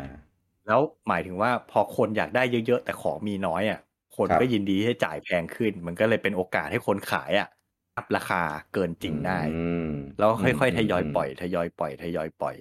อ่า แบบเนี้ย ผิดกฎหมาย อืม อืม แล้วก็มีอ่า อ่าดัมราคาอย่างที่บอก อืม ดัมราคาเนี่ยช่วงแรกๆอ่ะอาจจะอาจจะถูกใจผู้บริโภคได้ซื้อของถูก อืม แต่พอดัมไปจนคู่แข่งเจ๊งหมด คราวนี้เป็นโอกาสที่จะขึ้นราคาละ อืม ขึ้นเท่าไหร่ก็ต้องซื้อละ ผู้บริโภคก็เอา เหมือน ก็ โดนรูปหลังแล้วมาตบหัวที่หลัง ก็ไม่มีทางเลือก เออจริงๆมีอีกประเด็นหนึ่งอ่า อันนี้ อันนี้ไม่ได้เป็นการเอาเปรียบผู้บริโภคเป็นการเอาเปรียบคู่แข่ง ซึ่งนิน Nintendo โดนโดนบ่นจากเติร์ดปาร์ตี้อยู่บ่อย เปรียบคู่แข่ง ๆ อ่ะมันมีกฎหมายประเภทว่า อ่า คุณเป็นเจ้าของแพลตฟอร์ม คุณเป็น อืม เจ้าของร้าน อืม ร้านอ่าร้านสะดวกซื้อ สมมติเป็นร้านสะดวกซื้อ ครับ ปกติร้านสะดวกซื้อก็จะให้ซัพพลายเออร์เอาของตัวเองมาขายใช่ไหม อืม อ่ะอยากจะเอาขนมปังเข้ามา อยากจะเอาซาลาเปาลูกชิ้นอะไรเข้ามา ขาย อืม อยู่ในร้านสะดวกซื้อร้านนี้ อ่า อยู่มาวันหนึ่งร้านสะดวกซื้อร้านนี้ ออกแบรนด์ของตัวเอง อืม มาขายแข่งกับของในร้านไอ้ของของซัพพลายเออร์ที่มาขายในร้านของตัวเองเนี่ย อ่า จริง ๆทำได้ ครับ มันก็คือการแข่งขันแหละ อืม เพียงแต่ว่าของที่คุณเอามาขายอ่ะเอาเปรียบเขาขนาดไหน ถ้าแบบคุณขายคุณเอาของตัวเองมาขายในร้านตัวเอง คุณไม่เก็บค่าต่งตัวเองอยู่แล้ว อ่า แต่คุณไปเก็บค่าต่งคนอื่นแพงๆอย่างเงี้ยเหมือนไปกีดกันไม่ให้เขาเข้ามาขายในร้านคุณอ่ะ อืม แต่จริง ๆเขาอยากเข้ามาขายอยู่แล้วเขาเลยยอมจ่ายค่าต่งไง อ่า แต่พอเขามีค่าต่งแปลว่าต้นทุนเขาเพิ่ม อืม ราคาขายเขาก็เลยต้องเพิ่ม อืม แต่ของของคุณไม่มีค่าต่องอ่ะคุณเลยขายถูกกับเขาได้อย่างเงี้ย อืม มันก็อาจจะเป็นการเอาเปรียบเขาเหมือนกัน อืม เพราะฉะนั้นการขาย house brand ในร้านของตัวเองเนี่ยเทาๆนะ จะผิดหรือไม่ผิดก็อยู่ที่ว่ามันเอาเปรียบกันมากขนาดไหน อืม อืม Nintendo เลยโดนบ่นไงว่าออกเกมตัวเองเยอะจนเติร์ดพาร์ตี้ขายไม่ได้ เออเออ แต่ก็ไม่มีใครฟ้องไง เพราะยังไงมันก็ต้องยังไงก็ต้องเอามาลงแพลตฟอร์มนี้ อืม มันก็ได้แต่แบบเป็นการแบบรีเควสร้องขอกันเองในเชิงคู่ค้า อ่า อ่า ประมาณนั้น อันนี้หลายๆคนน่าจะเคยได้ยิน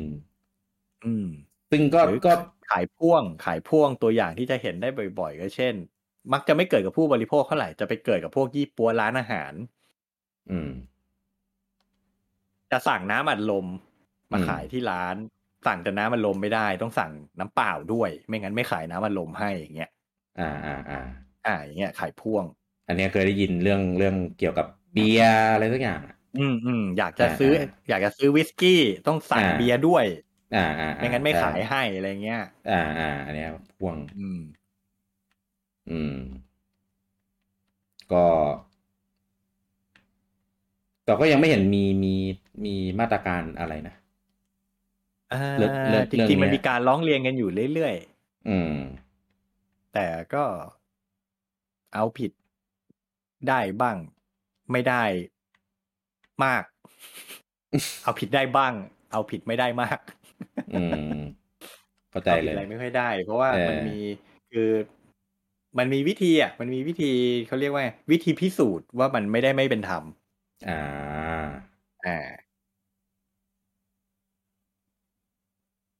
อืม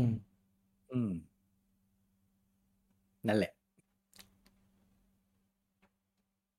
มันมันมันก็ไม่ไม่ไม่ได้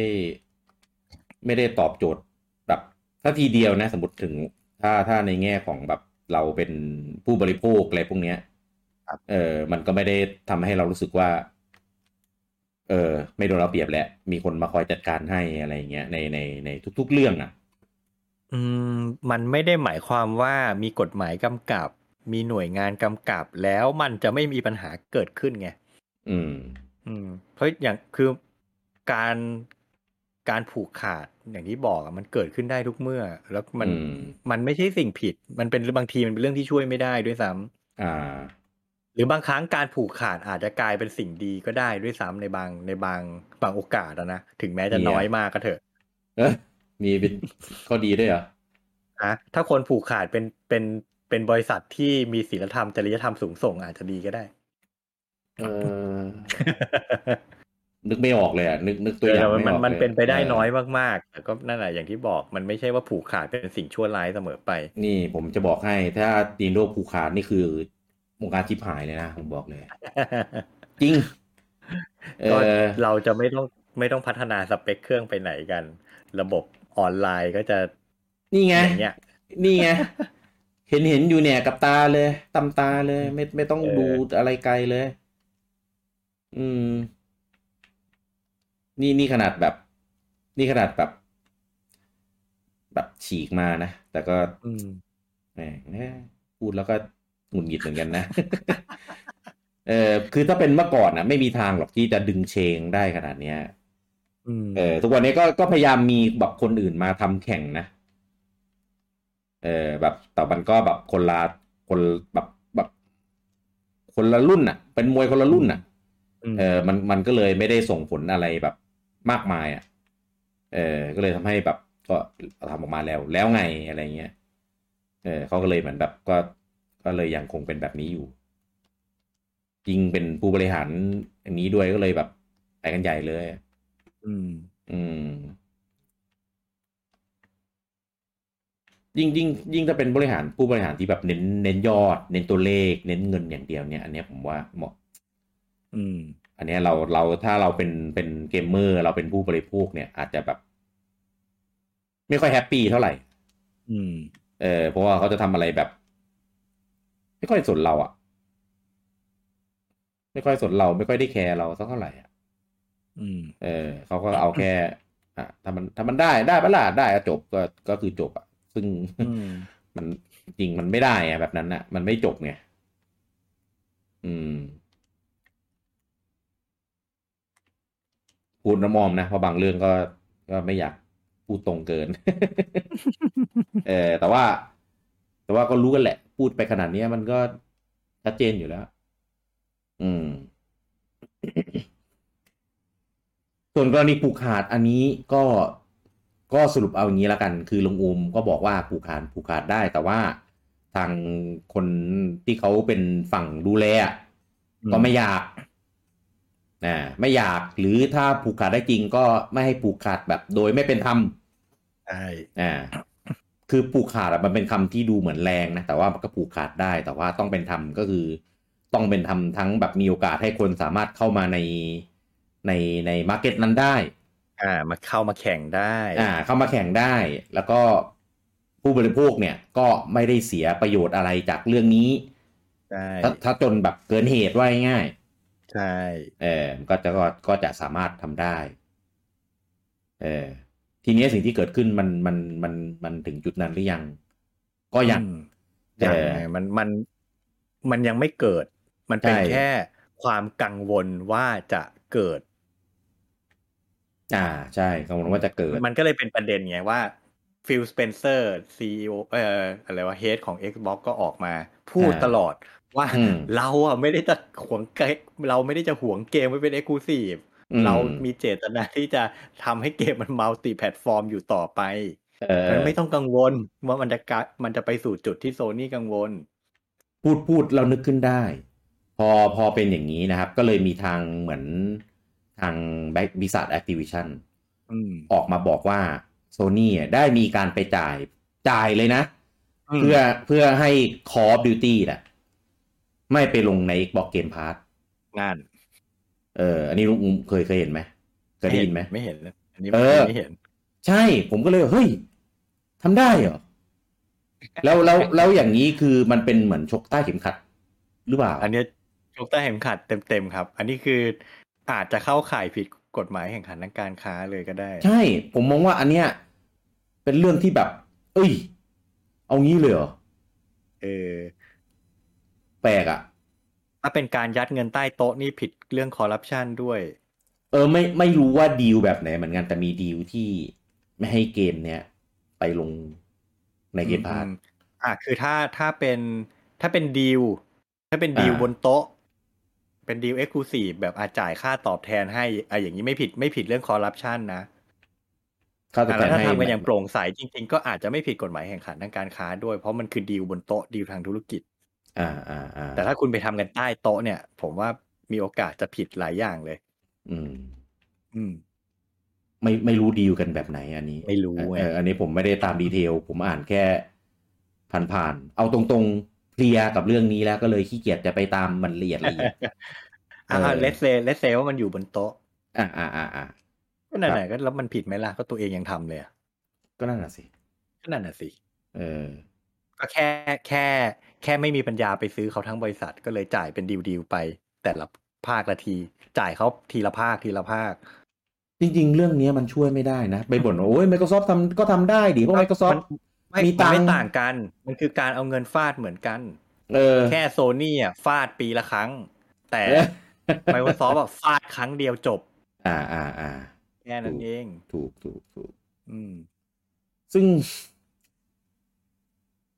พูดอีกก็ก็ถูกอีกว่ะ ก็เลยมอง อืม ว่ามันเรื่องนี้มันเป็นอะไรอะไรวะเนี่ย เออ ซึ่งจริง ๆ ผมว่าตลกดีนะ เพราะว่า อืม จริง ๆอ่ะการจะเอาการที่จะเอาเกมไปลงเกมพาสหมายถึง Microsoft อ่ะต้องเอาเงินไปจ่ายให้ Activision อ่า เอาเกมมาลงแพทเอาเกมมาลงเซอร์วิสผมหน่อย ครับ กลายเป็นโซนี่แม่งต้องมาจ่ายตังค์เฮ้ยมึงอย่าไป มึงอย่าไปลง เออ นั่นดิ นี่คือการกีดการคู่แข่งนี่หว่า ใช่ไหมใช่ ใช่จ่ายเงินเพื่อไม่ให้ไปลงคู่แข่ง นี่คือการกีดการคู่แข่ง ใช่ออกมาช่วงที่แบบทาง อืม กขคของยูเคนั่นแหละ ออกมาแบบ อืม ช่วยดีเฟนต์นะ ใช่ เออ มันเป็นมันเป็นเรื่องตลกของวงการว่ะ คือตอนที่ประกาศซื้ออะแม่งอิมแพกวงการมากเลยนะ ตอนนี้แม่งกลายเป็น กลายเป็นอะไรก็ไม่รู้อ่ะ เต็มแต่เต็มไปด้วยเรื่องตลก ทุกครั้งที่ออกข่าวมา เออคือเหมือนกับว่าพยายามจะไปโวยวายโต้แย้งเขา แต่กลายเป็น อ่า ตัวเองอะถูกขุดขึ้นมาแทน เออ ตลกอะ่ะ อะไรก็ไม่รู้อะ่ะ ผมไม่รู้ว่าเรื่องนี้จะไปจบลงที่ตรงไหนนะ ไม่รู้จะจบลงตรงที่ Microsoft ซื้อได้หรือเปล่า อืม เออผมคิดว่าไง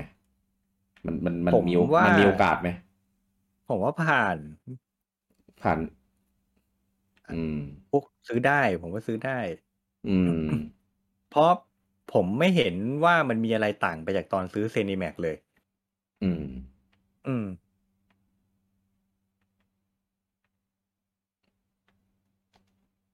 ไม่รู้ดิผมดูว่าเรื่องนี้มัน ก็ ดูมัน รอดูตามข่าวกันไป ผมว่าคืออย่างนี้ อืม ผมไปเช็คมานิดหน่อย ครับ หลาย ๆ ประกขอคอในหลาย ๆ ประเทศ อืม เริ่มเริ่มตรวจสอบกันแล้วในปีนี้ อ่า ก็ถ้าใช้เวลาก็คงสักปีหนึ่งหรือบางประเทศประกาศออกมาว่าวางแผนว่าจะเริ่มตรวจสอบในปีหน้า อืม เพราะฉะนั้นเรา expect ว่าเราจะรู้ผลของดีลเนี้ย อืม ว่าซื้อได้ไม่ได้อ่ะ อืม ก็น่าจะประมาณปี 2024 โอ้ สอง นา พั น นยี่สิบห้าใช่ เพราะ นาน เพราะอย่าง มาก เคส a n i m a c อ่ะเขาประกาศว่าจะซื้อตั้งหลายปีแล้ว เพิ่งจะมาอนุมัติกันปีนี้เองนะ เพิ่งเพิ่งจบ ไม่ไม่ใช่เพิ่งจบนะ เพิ่งจะอนุมัติให้ซื้อ อ่า อ๋อ หลังจากนั้นต้องไปเคลียร์ตังค์ไปเรื่องจดทะเบียนต้องไปอะไรกันอีกดีลเซนิแมกก็ยังไม่จบนะครับ แค่ อืม แค่กอหอคอ ม เพื่ออนุมัติให้ซื้อได้ แต่ระหว่างนั้นมันก็มีการทำคอนเทนต์ทำอะไรประโยชน์ทางธุรกิจกันแล้วนี่ ก็อันนั้นเขาเหมือนเขาคาดหมายว่ามันจะผ่านอ่ะ ก็เหมือนทำล่วงหน้าไปก่อน ถ้าไม่ผ่าน อ๋อ จริงๆก็ก็ล่มไงก็แคนเซิล อ๋อ อย่างเช่นเอาเกมของเบเซสตาลงเกมพาร์ทอย่างเงี้ย อ่า เออ ก็ถ้าถ้าถ้าไม่อนุญาตก็อาจจะต้องย้อนกลับไป ว่า อืม เฮ้ยถ้างั้นก็ไม่ใช่บริษัทเดียวกันละจะเอามาลงเกมพาร์ทก็อาจจะต้องไปจ่าย อืม ให้เขาอะไรอย่างเงี้ย แปลกว่ะ อืม อืมอืมอืม เพราะฉะนั้นอีกอีกนานก็แหมต่อให้ต่อให้ Call of Duty จะกลายเป็น Exclusive Xbox จริงๆอ่ะ ก็ยังมีเวลาอีกอย่างน้อยๆก็สามสี่ปีอ่ะ ที่ยังลง PlayStation ได้อยู่อ่ะ เขาบอกแล้วว่ายังลงอีกนาน อืม เออเขาบอกแล้วว่าไม่ได้ไม่ได้วางแผนที่จะเอา Call of Duty ออกมาจากแพลตฟอร์ม PlayStation เลย ใช่ เออเขาบอกว่าอยากให้ Call of Duty เนี่ย เป็นเกมที่ลงในทุกๆแพลตฟอร์มมากที่สุดเท่าที่ลงมาได้ อืม เออรวมถึง Switch เนี่ย ก็อยากให้มาลงเหมือนกันพูดงี้ ถูกเป็นผมอะ่ะ ผมก็ อืม ทำอย่างฟีลว่า ครับ เกมมันแมสมาก อ่า ๆ จนไปลงแพลตฟอร์มไหนก็ขายได้ อืม เพราะฉะนั้นยิ่งลงหลายแพลตฟอร์มยิ่งเป็นผลดีมากกว่า อืม จริง คือเอางี้เทียบกันนะ ลงถ้าเป็น Exclusive Xbox อืม ประโยชน์ที่ Microsoft จะได้คืออะไร ยอดขายเครื่อง Xbox มากขึ้นแน่นอน อืมอืม แล้วก็อาจจะส่งผลให้ยอดขายเครื่อง p 5ลดลงด้วย อืม อาจจะ เพราะคนคนที่เล่น Call of Duty ก็ไม่ซื้อ p 5แต่ไม่เสมอไป เพราะเขาเขาก็อาจจะซื้อ p 5เพื่อมาเล่นเกมอื่นก็ได้ อ่า เพราะฉะนั้นตรงเนี้ยมันไม่ได้ชัดเจนนะ แล้วถามว่า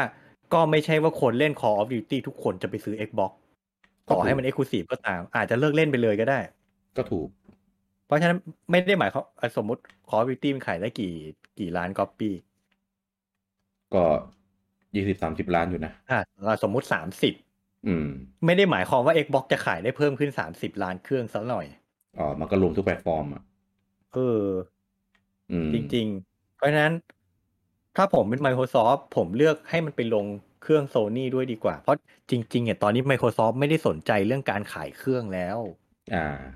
เขาสนใจขายเกมพาสต่างหาก ขายเซอร์วิส เออ เพราะฉะนั้น ลงเครื่องตัวเองก็ได้ตังค์ลงเครื่องคนอื่น ก็ได้ตังค์ อืม ก็ขายได้เหมือนกันน่ะ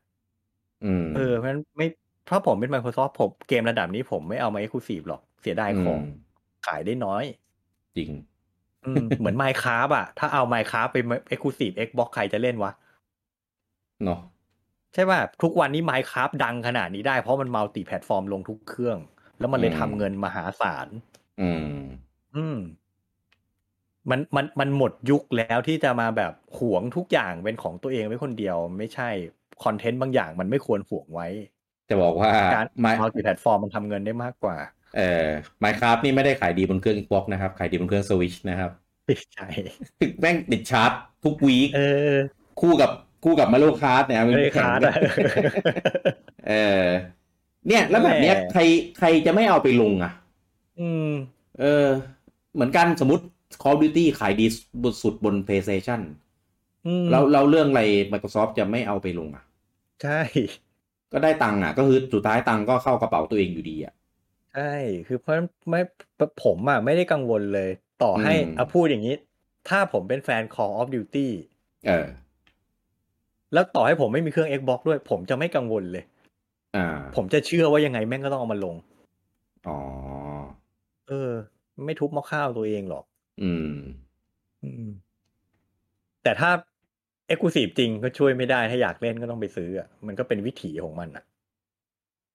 อืม อืม นั่นดิ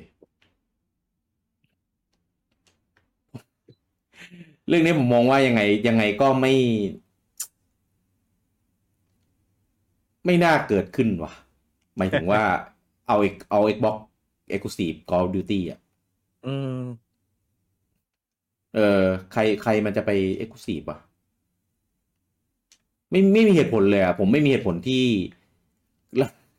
แล้วแถมตอนนี้หนักสุดเลยคือบน PlayStation คือมีคอนเทนต์เยอะกว่าใน Xbox นี่แหละ คือแบบ คือยังต้องกลัวอะไรอีกวะ สมมติถ้าดีลเงี้ยอ่ะ มันก็ต้องจ่ายเพิ่มถูกไหม อืม ก็ Microsoft ก็ได้ตังค์อ่ะ แล้วทำไม Microsoft จะไม่ให้ไม่ให้ทำอ่ะ อืม เออ ก็ก็ให้ทำอยู่แล้วอ่ะ ก็ ไม่รู้ดิ กลับมาที่เรื่องเดิมอ่ะว่าฟิลกลัวอะไร วะ ฟิลเอ้ยไม่ใช่ฟิล จิม เอ จิ อ ม เออ จิมจิมไลออนกลัวอะไรวะ ไรอัน เออน่ะไม่ไม่ไม่ผมไม่เคยเห็นเหตุผลเลยอะคือถ้าแบบเฮ้ยวันหนึ่งแม่ง Call of Duty ไม่ลง PlayStation แน่ ม จิมก็เลยกลัว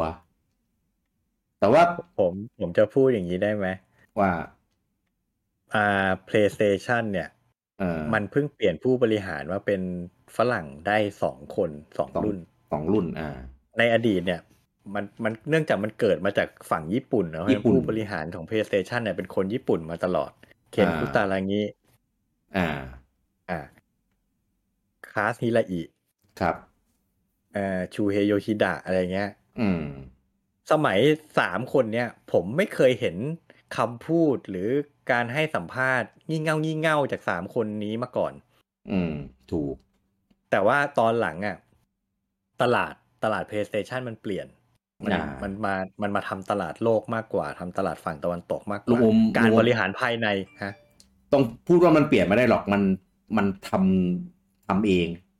เออ เออทำเองว่าง่าย ไอ้นโยบายเขาว่าแหละ ๆ เขาเขาเปลี่ยนไงเพราะฉะนั้น ครับ แม้แต่การบริหารภายในก็เปลี่ยนมาบริหารโดยฝั่งตะวันตก ตอนนี้ อ่า Head Office ของ PlayStation น่ะ อืม อยู่ที่แคลิฟอร์เนียนะ ไม่ได้อยู่ที่โตเกียวนะ อยู่ข้างๆกับตึกกอคอที่ยู เค เออ แล้วตัว Head CEO ของ PlayStation ก็เป็นคนอเมริกันอ่ะคนก่อนหน้านี้แอนดรูเฮาส์คน ครั ที่ บ จิมไลอัน อืม เนี่ยตั้งแต่เปลี่ยนมาเป็นคนอเมริกันนี่มักจะมีสเตทเมนต์ให้เราแบบฮะ แปลกๆ ฮะ อะ ฮะอยู่เรื่อยเลย เออ ไม่ว่าจะเป็นตลาดพกพาตายแล้วของเฮียเฮาส์ หรือ เออ การงอแงของเฮียจิมตอนนี้อะไรเงี้ย ผม อืม แล้วแบบ อืม เฮ้ยอะไรอ่ะ ตั้งแต่คุณย้ายมาอยู่อเมริกาแล้วคุณแบบ มีวลีแปลกๆออกมาตลอด เออพูดจาแปลกๆกันนะคือแบบ บริหารไอ้ยบริหารดีไม่ดีไม่รู้แต่รู้สึกว่าแบบ เออ มันมี เออ คาแรคเตอร์มันเปลี่ยนอ่ะ เออ เออ แล้วก็แล้วก็ไอไอไอเรื่องช็อกโลกของเขาอย่างเช่นเอาเกม PlayStation ไปลง PC อ่ะ เออ เออเออเออเรื่องเนี้ย คือคือผมไม่รู้ว่าแฟนๆ PlayStation มองว่าไงนะ แต่ผมก็เห็นว่ามีดราม่าอยู่ ตอน อืม ตอนแรกที่ประกาศ เออ แต่ว่าสมมุตินะ ถ้าเรื่องเนี้ยเกิดขึ้นกับ Nintendo นะ ม โอ้โห แม่งหน้ามืดไม่เว้นแต่ละวันแน่นอนผม บอกเลย เออผมผมอยู่ฝั่งที่ไม่โอเคเรื่องนี้เพราะว่า คือมันเสียรอยตี้เสียหลายๆอย่างโอเค คุณได้เงินแหละ แต่ว่านานๆไปอ่ะมันมัน มันไม่ดีกับแบรนด์ ไม่ดีกับกับอะไรหลายอย่าง ครับ เออ ผมเข้าใจนะว่าทาง PlayStation เนี่ยอยากจะได้ตังค์ ม เออแต่ว่าแต่ว่าคืออยากได้ตังค์ก็จริงคือ Microsoft อะเขาทำได้ก็เลยอยากจะทำแบบ Microsoft บ้างเออแต่ว่าคุณคุณลืมไปว่า ที่คุณไปลง PC นะนั่นคือ Ecosystem ของ Microsoft นะ อืม Microsoft ทำได้เพราะว่าคือยังไงเกมก็หนีไม่พ้นแพลตแบบแพลตฟอร์มของตัวเองอยู่แล้ว อืม เออแต่ว่าคุณเอาไปลงนั้นก็คือแสดงว่าคุณก็ก็เหมือนแบบสนับสนุน Microsoft ทางอ้อมอ่ะ อืม เออผมก็เลยมองว่าเรื่องเนี้ยแม่งตลกอะแบบทำทำไมวะทำไมทำไมทำวะเออ ผมไม่เห็น ไม่เห็นข้อดีเลยอะว่าง่ายๆนอกจากได้เงินอย่างเดียว อืม เออ ก็ก็หรือหรือเรื่องเงินมันเป็นเรื่องใหญ่ก็ไม่รู้เหมือนกันอะ มัน ผมว่าน่าจะตอนนี้โซนี่น่าจะมีปัญหาเรื่องเงินอยู่พอสมควร จาก อ่ จากข่าวที่เห็นออกมานะ เพราะ ครับ ว่าของมันผลิตไม่ได้ เนื่องจาก อ่า ชิ้นส่วนมันขาดอะเซมิคอนดักเตอร์มันขาดแคลนทั่วโลก อ๋อ พอ ใช้ ผ วิ ลิต ธีนั้เครื่อนงแท ไม่ น ได้ ขายไม่ได้ไง อืมอืม เลเวนิว อืม ปีที่แล้วเลเวนิวหายลดลงไปเยอะมากเลย ครั ข บ อง PlayStation อ่ะเพราะขายเครื่องไม่ได้ครับ ไม่มี อ่า ของขาย อืมอืมอืมอืม อื อืม ม แต่ว่า แล้วก็ อ่า ต่อ แล้ว ต่อนะ ก็พอไม่มีของขาย นั่นแหละ มันรายได้มันลดลง เพราะฉะนั้นก็เลยต้องหาทาง อืม หาเงินจากช่องทางอื่นเพิ่มอ่ะ อืม อืม แต่ว่ามันผมว่ามันส่งถึงผลเสียมากกว่าผลดีเปล่า ในระยะยาวนะ คือตอนเนี้ย อืม แน่นอนว่าคุณคุณถมถมกราฟถมตัวเลข งบประมาณประจำปีคุณได้ได้แน่ อืม แต่ว่าในต่อต่อไปล่ะทำไง ก็ อะ อันนี้ไม่รู้ละมัน เออ เขาวิเคราะห์เขาวิเคราะห์กันมาแบบไหนเราก็ไม่รู้เหมือน คือ กัน คือผมก็มิอาจที่จะไปไปโอ้โหแบบอืมมึงเก่งมาจากไหน จบอะไรมาจะไปนั่นกับระดับผู้บริหารก็เอ่อก็ผมก็ไม่ได้ขนาดนั้น แต่ว่าในมุมมองของเราอะเราก็มองว่าแบบ มันก็ยังแปลกๆอยู่ดีอะเออ ผมคิดว่าไม่ได้มีแค่ผมคนเดียวหรอกที่คิด เออ คนหนึ่งก็คงต้องคิดเหมือนกันแหละ อืม เออ ว่ามันแบบเรื่องนี้มันแบบ แปลกๆอะ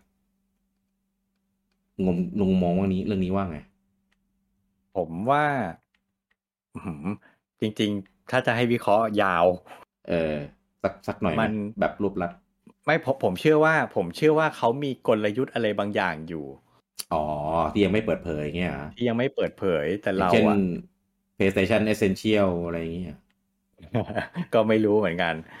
คือผมว่าผมว่ามันมันคือไอ้ที่บอกว่าต้องหาเงินน่ะ มันก็เป็น อ่า เหตุผลหนึ่ง อ่าครับ แต่ผมว่าแค่แค่การ ถ้าแค่เอาไปลง PC เพื่อหาเงินเฉพาะหน้า ผมว่ามันจะดูแบบงี่เง่าเกินไปอ่ะ ดูคิด ดู คิดสั้น ตื้น คิดน้อย เขิน ไป ไป อ่า ใช่เป็นการทำ ใช่ ธุรกิจที่ที่ที่ ตื่นมา คิดสั้นเกินไปใช่ อื ผมว่าเขาน่าจะมี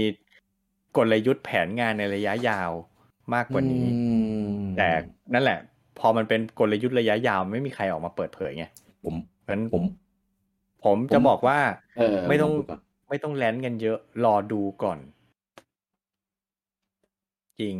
รอดูไปก่อน เพราะตอนนี้เราไม่รู้ทิศทาง แต่ผมผมทำนายไว้ว่าในอนาคตอะตะวงการวิดีโอเกมเนี่ย จะเป็นแพจะเป็นลักษณะแพลตฟอร์มที่ไม่มีเครื่อง มันจะเป็นเซอร์วิส มันจะเป็นเป็นแก๊สอะเป็นเกมแอสเซอร์วิส อ่า ทั้งหมด อื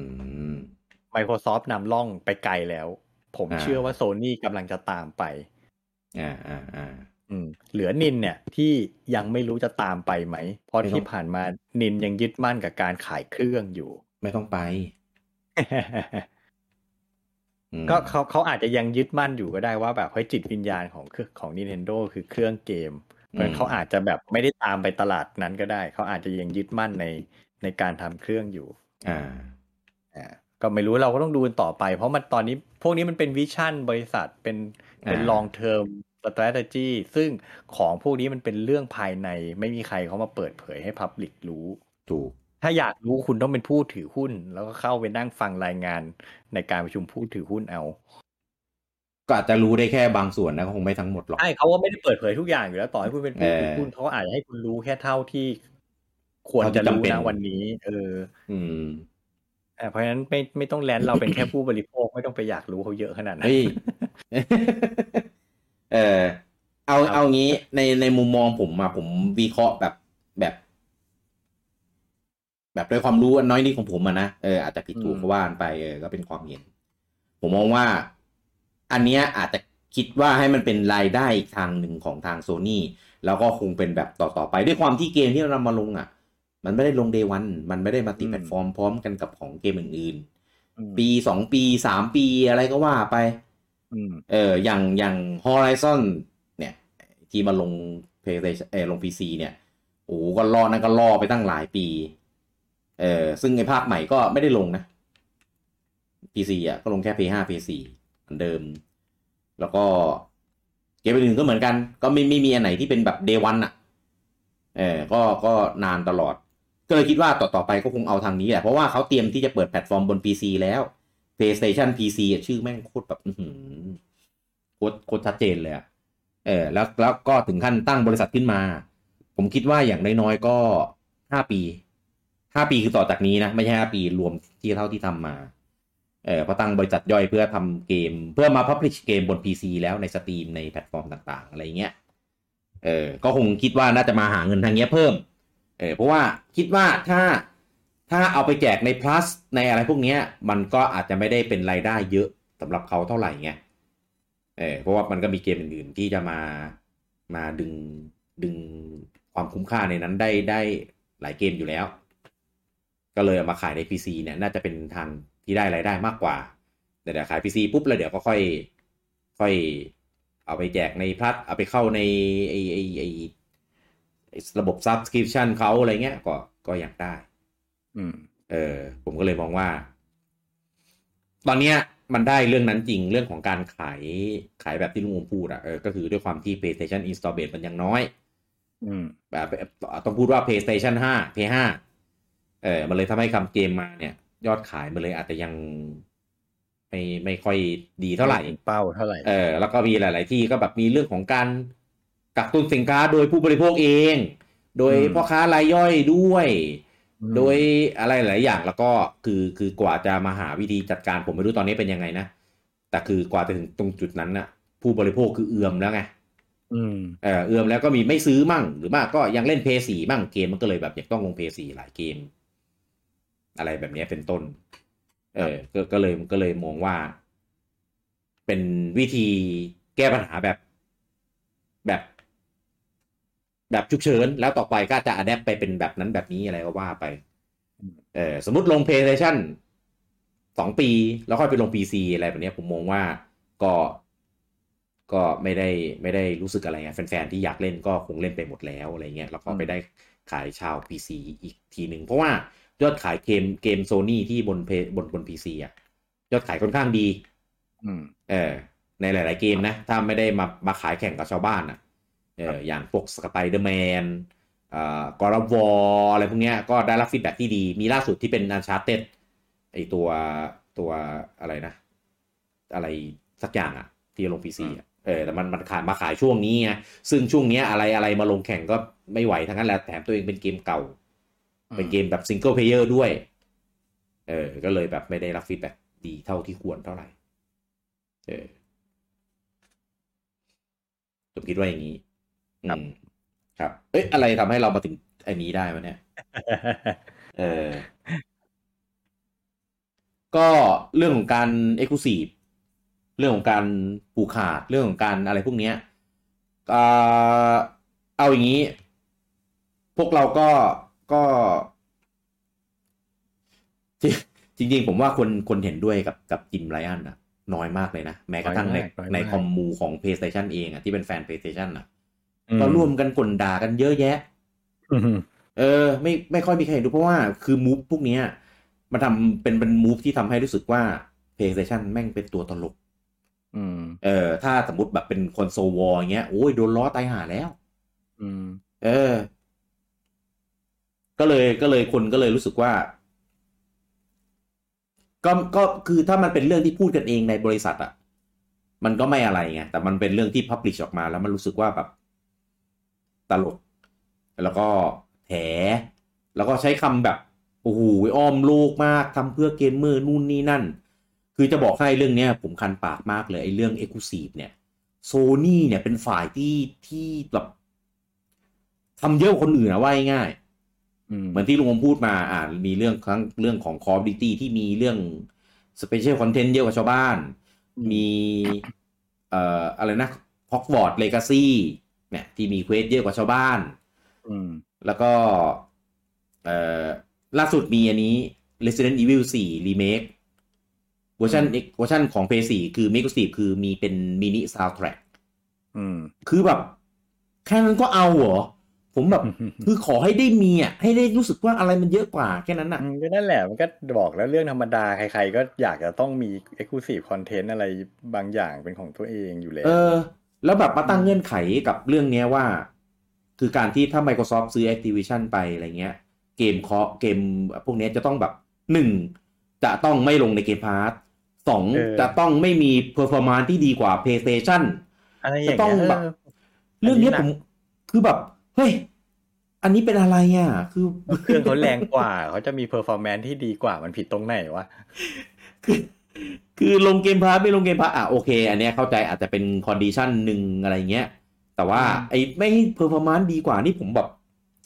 นี่มันอะไรวะเนี่ย ไม่ให้มีไม่ให้มี exclusive content ภายในเกมเป็นของ Xbox อย่างเงี้ย อ่าอ่าอ่าเออเออ วก็ทำไมทีของเครื่องมือมึงมีได้วะ เออแล้วทำไมของตัวเองทำได้อะ เออ มันตลกอ่ะ มัน เอออั อันอันเนี้ยไม่ได้ไม่ได้ว่าเขาเขายอมรับนะว่าจะอย่างงี้เพียงแต่ว่าเขาเสนอมา อืม เออว่าถ้านั่นจะต้องเป็นแบบนี้แบบนี้นะ คือเอาจริงปะ Microsoft ทำไมจะต้อง จะต้องตกปากรับคำอะไรพวกนี้วะ อืมก็ก็ของของกูเปล่าวะ เออ ก็ ก็ของเราเองอ่ะ เราจะทำแบบไหนก็ได้ป่ะ คือ เออ คือเงื่อนไขพวกเนี้ย ยื่น ยื่นมาเพื่อใคร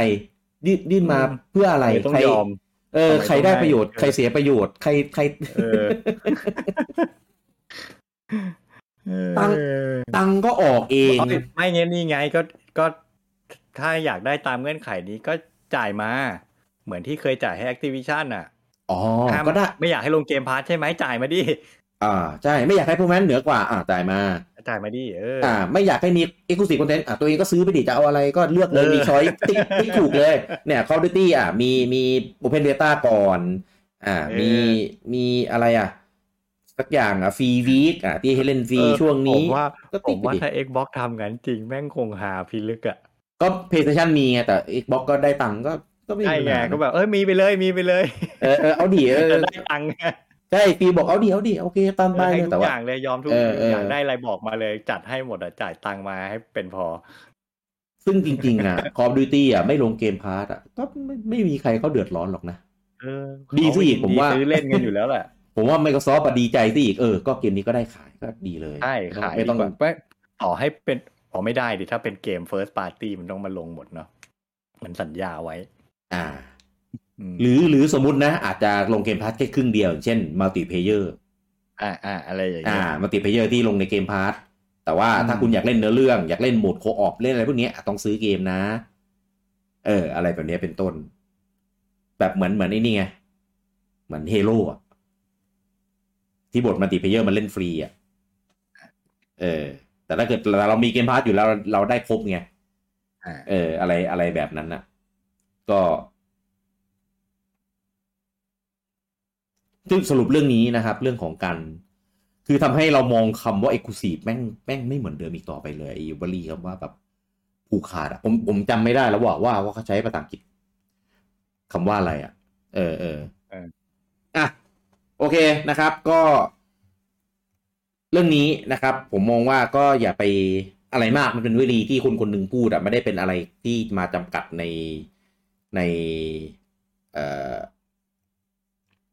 ในเรื่องที่มันเกิดขึ้นจริง ๆ ว่าง่าย อืมไม่ เอออ อย่าไปเชื่อ อย่าไปเชื่อว่ามันเป็นไปตามที่จิมไลอันพูด ๆเออ เออ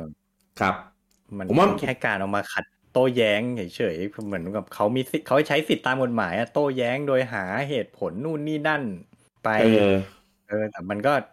มันก็มีเหตุผลบ้าง ไม่มีเหตุผลบ้างอะไรเงี้ยอย่าไปปักใจเชื่อเขาทั้งหมด อืม นะครับก็สรุปคือคันวันนี้ประเด็นของเราคือก็ไม่ได้มีคำตอบอะไรครับเพราะว่าทุกคนรู้คำตอบมันดีอยู่แล้ว อืม เออเพียงแต่ว่าตอนนี้มันยังไม่ได้เคาะออกมาเท่านั้นเองว่า มันนู่นนี่นั่นเป็นยังไงนะครับ มีแค่สรุปอย่างเดียวก็คือฝั่งของจิมแลนก็คือ ถ้าตัวเองทำก็คือทำเพอร์เกมเมอร์ อืม เออเป็นลูกคูซีเออทำเพอร์เกมเมอร์แต่ถ้าเกิดเป็นอีกฝั่งอื่นทำก็จะเป็นผูกขาด อืม เออ ตลก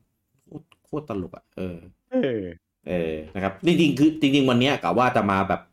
แบบซอฟต์ๆแบบแบบเอาเอาองค์ความรู้อะ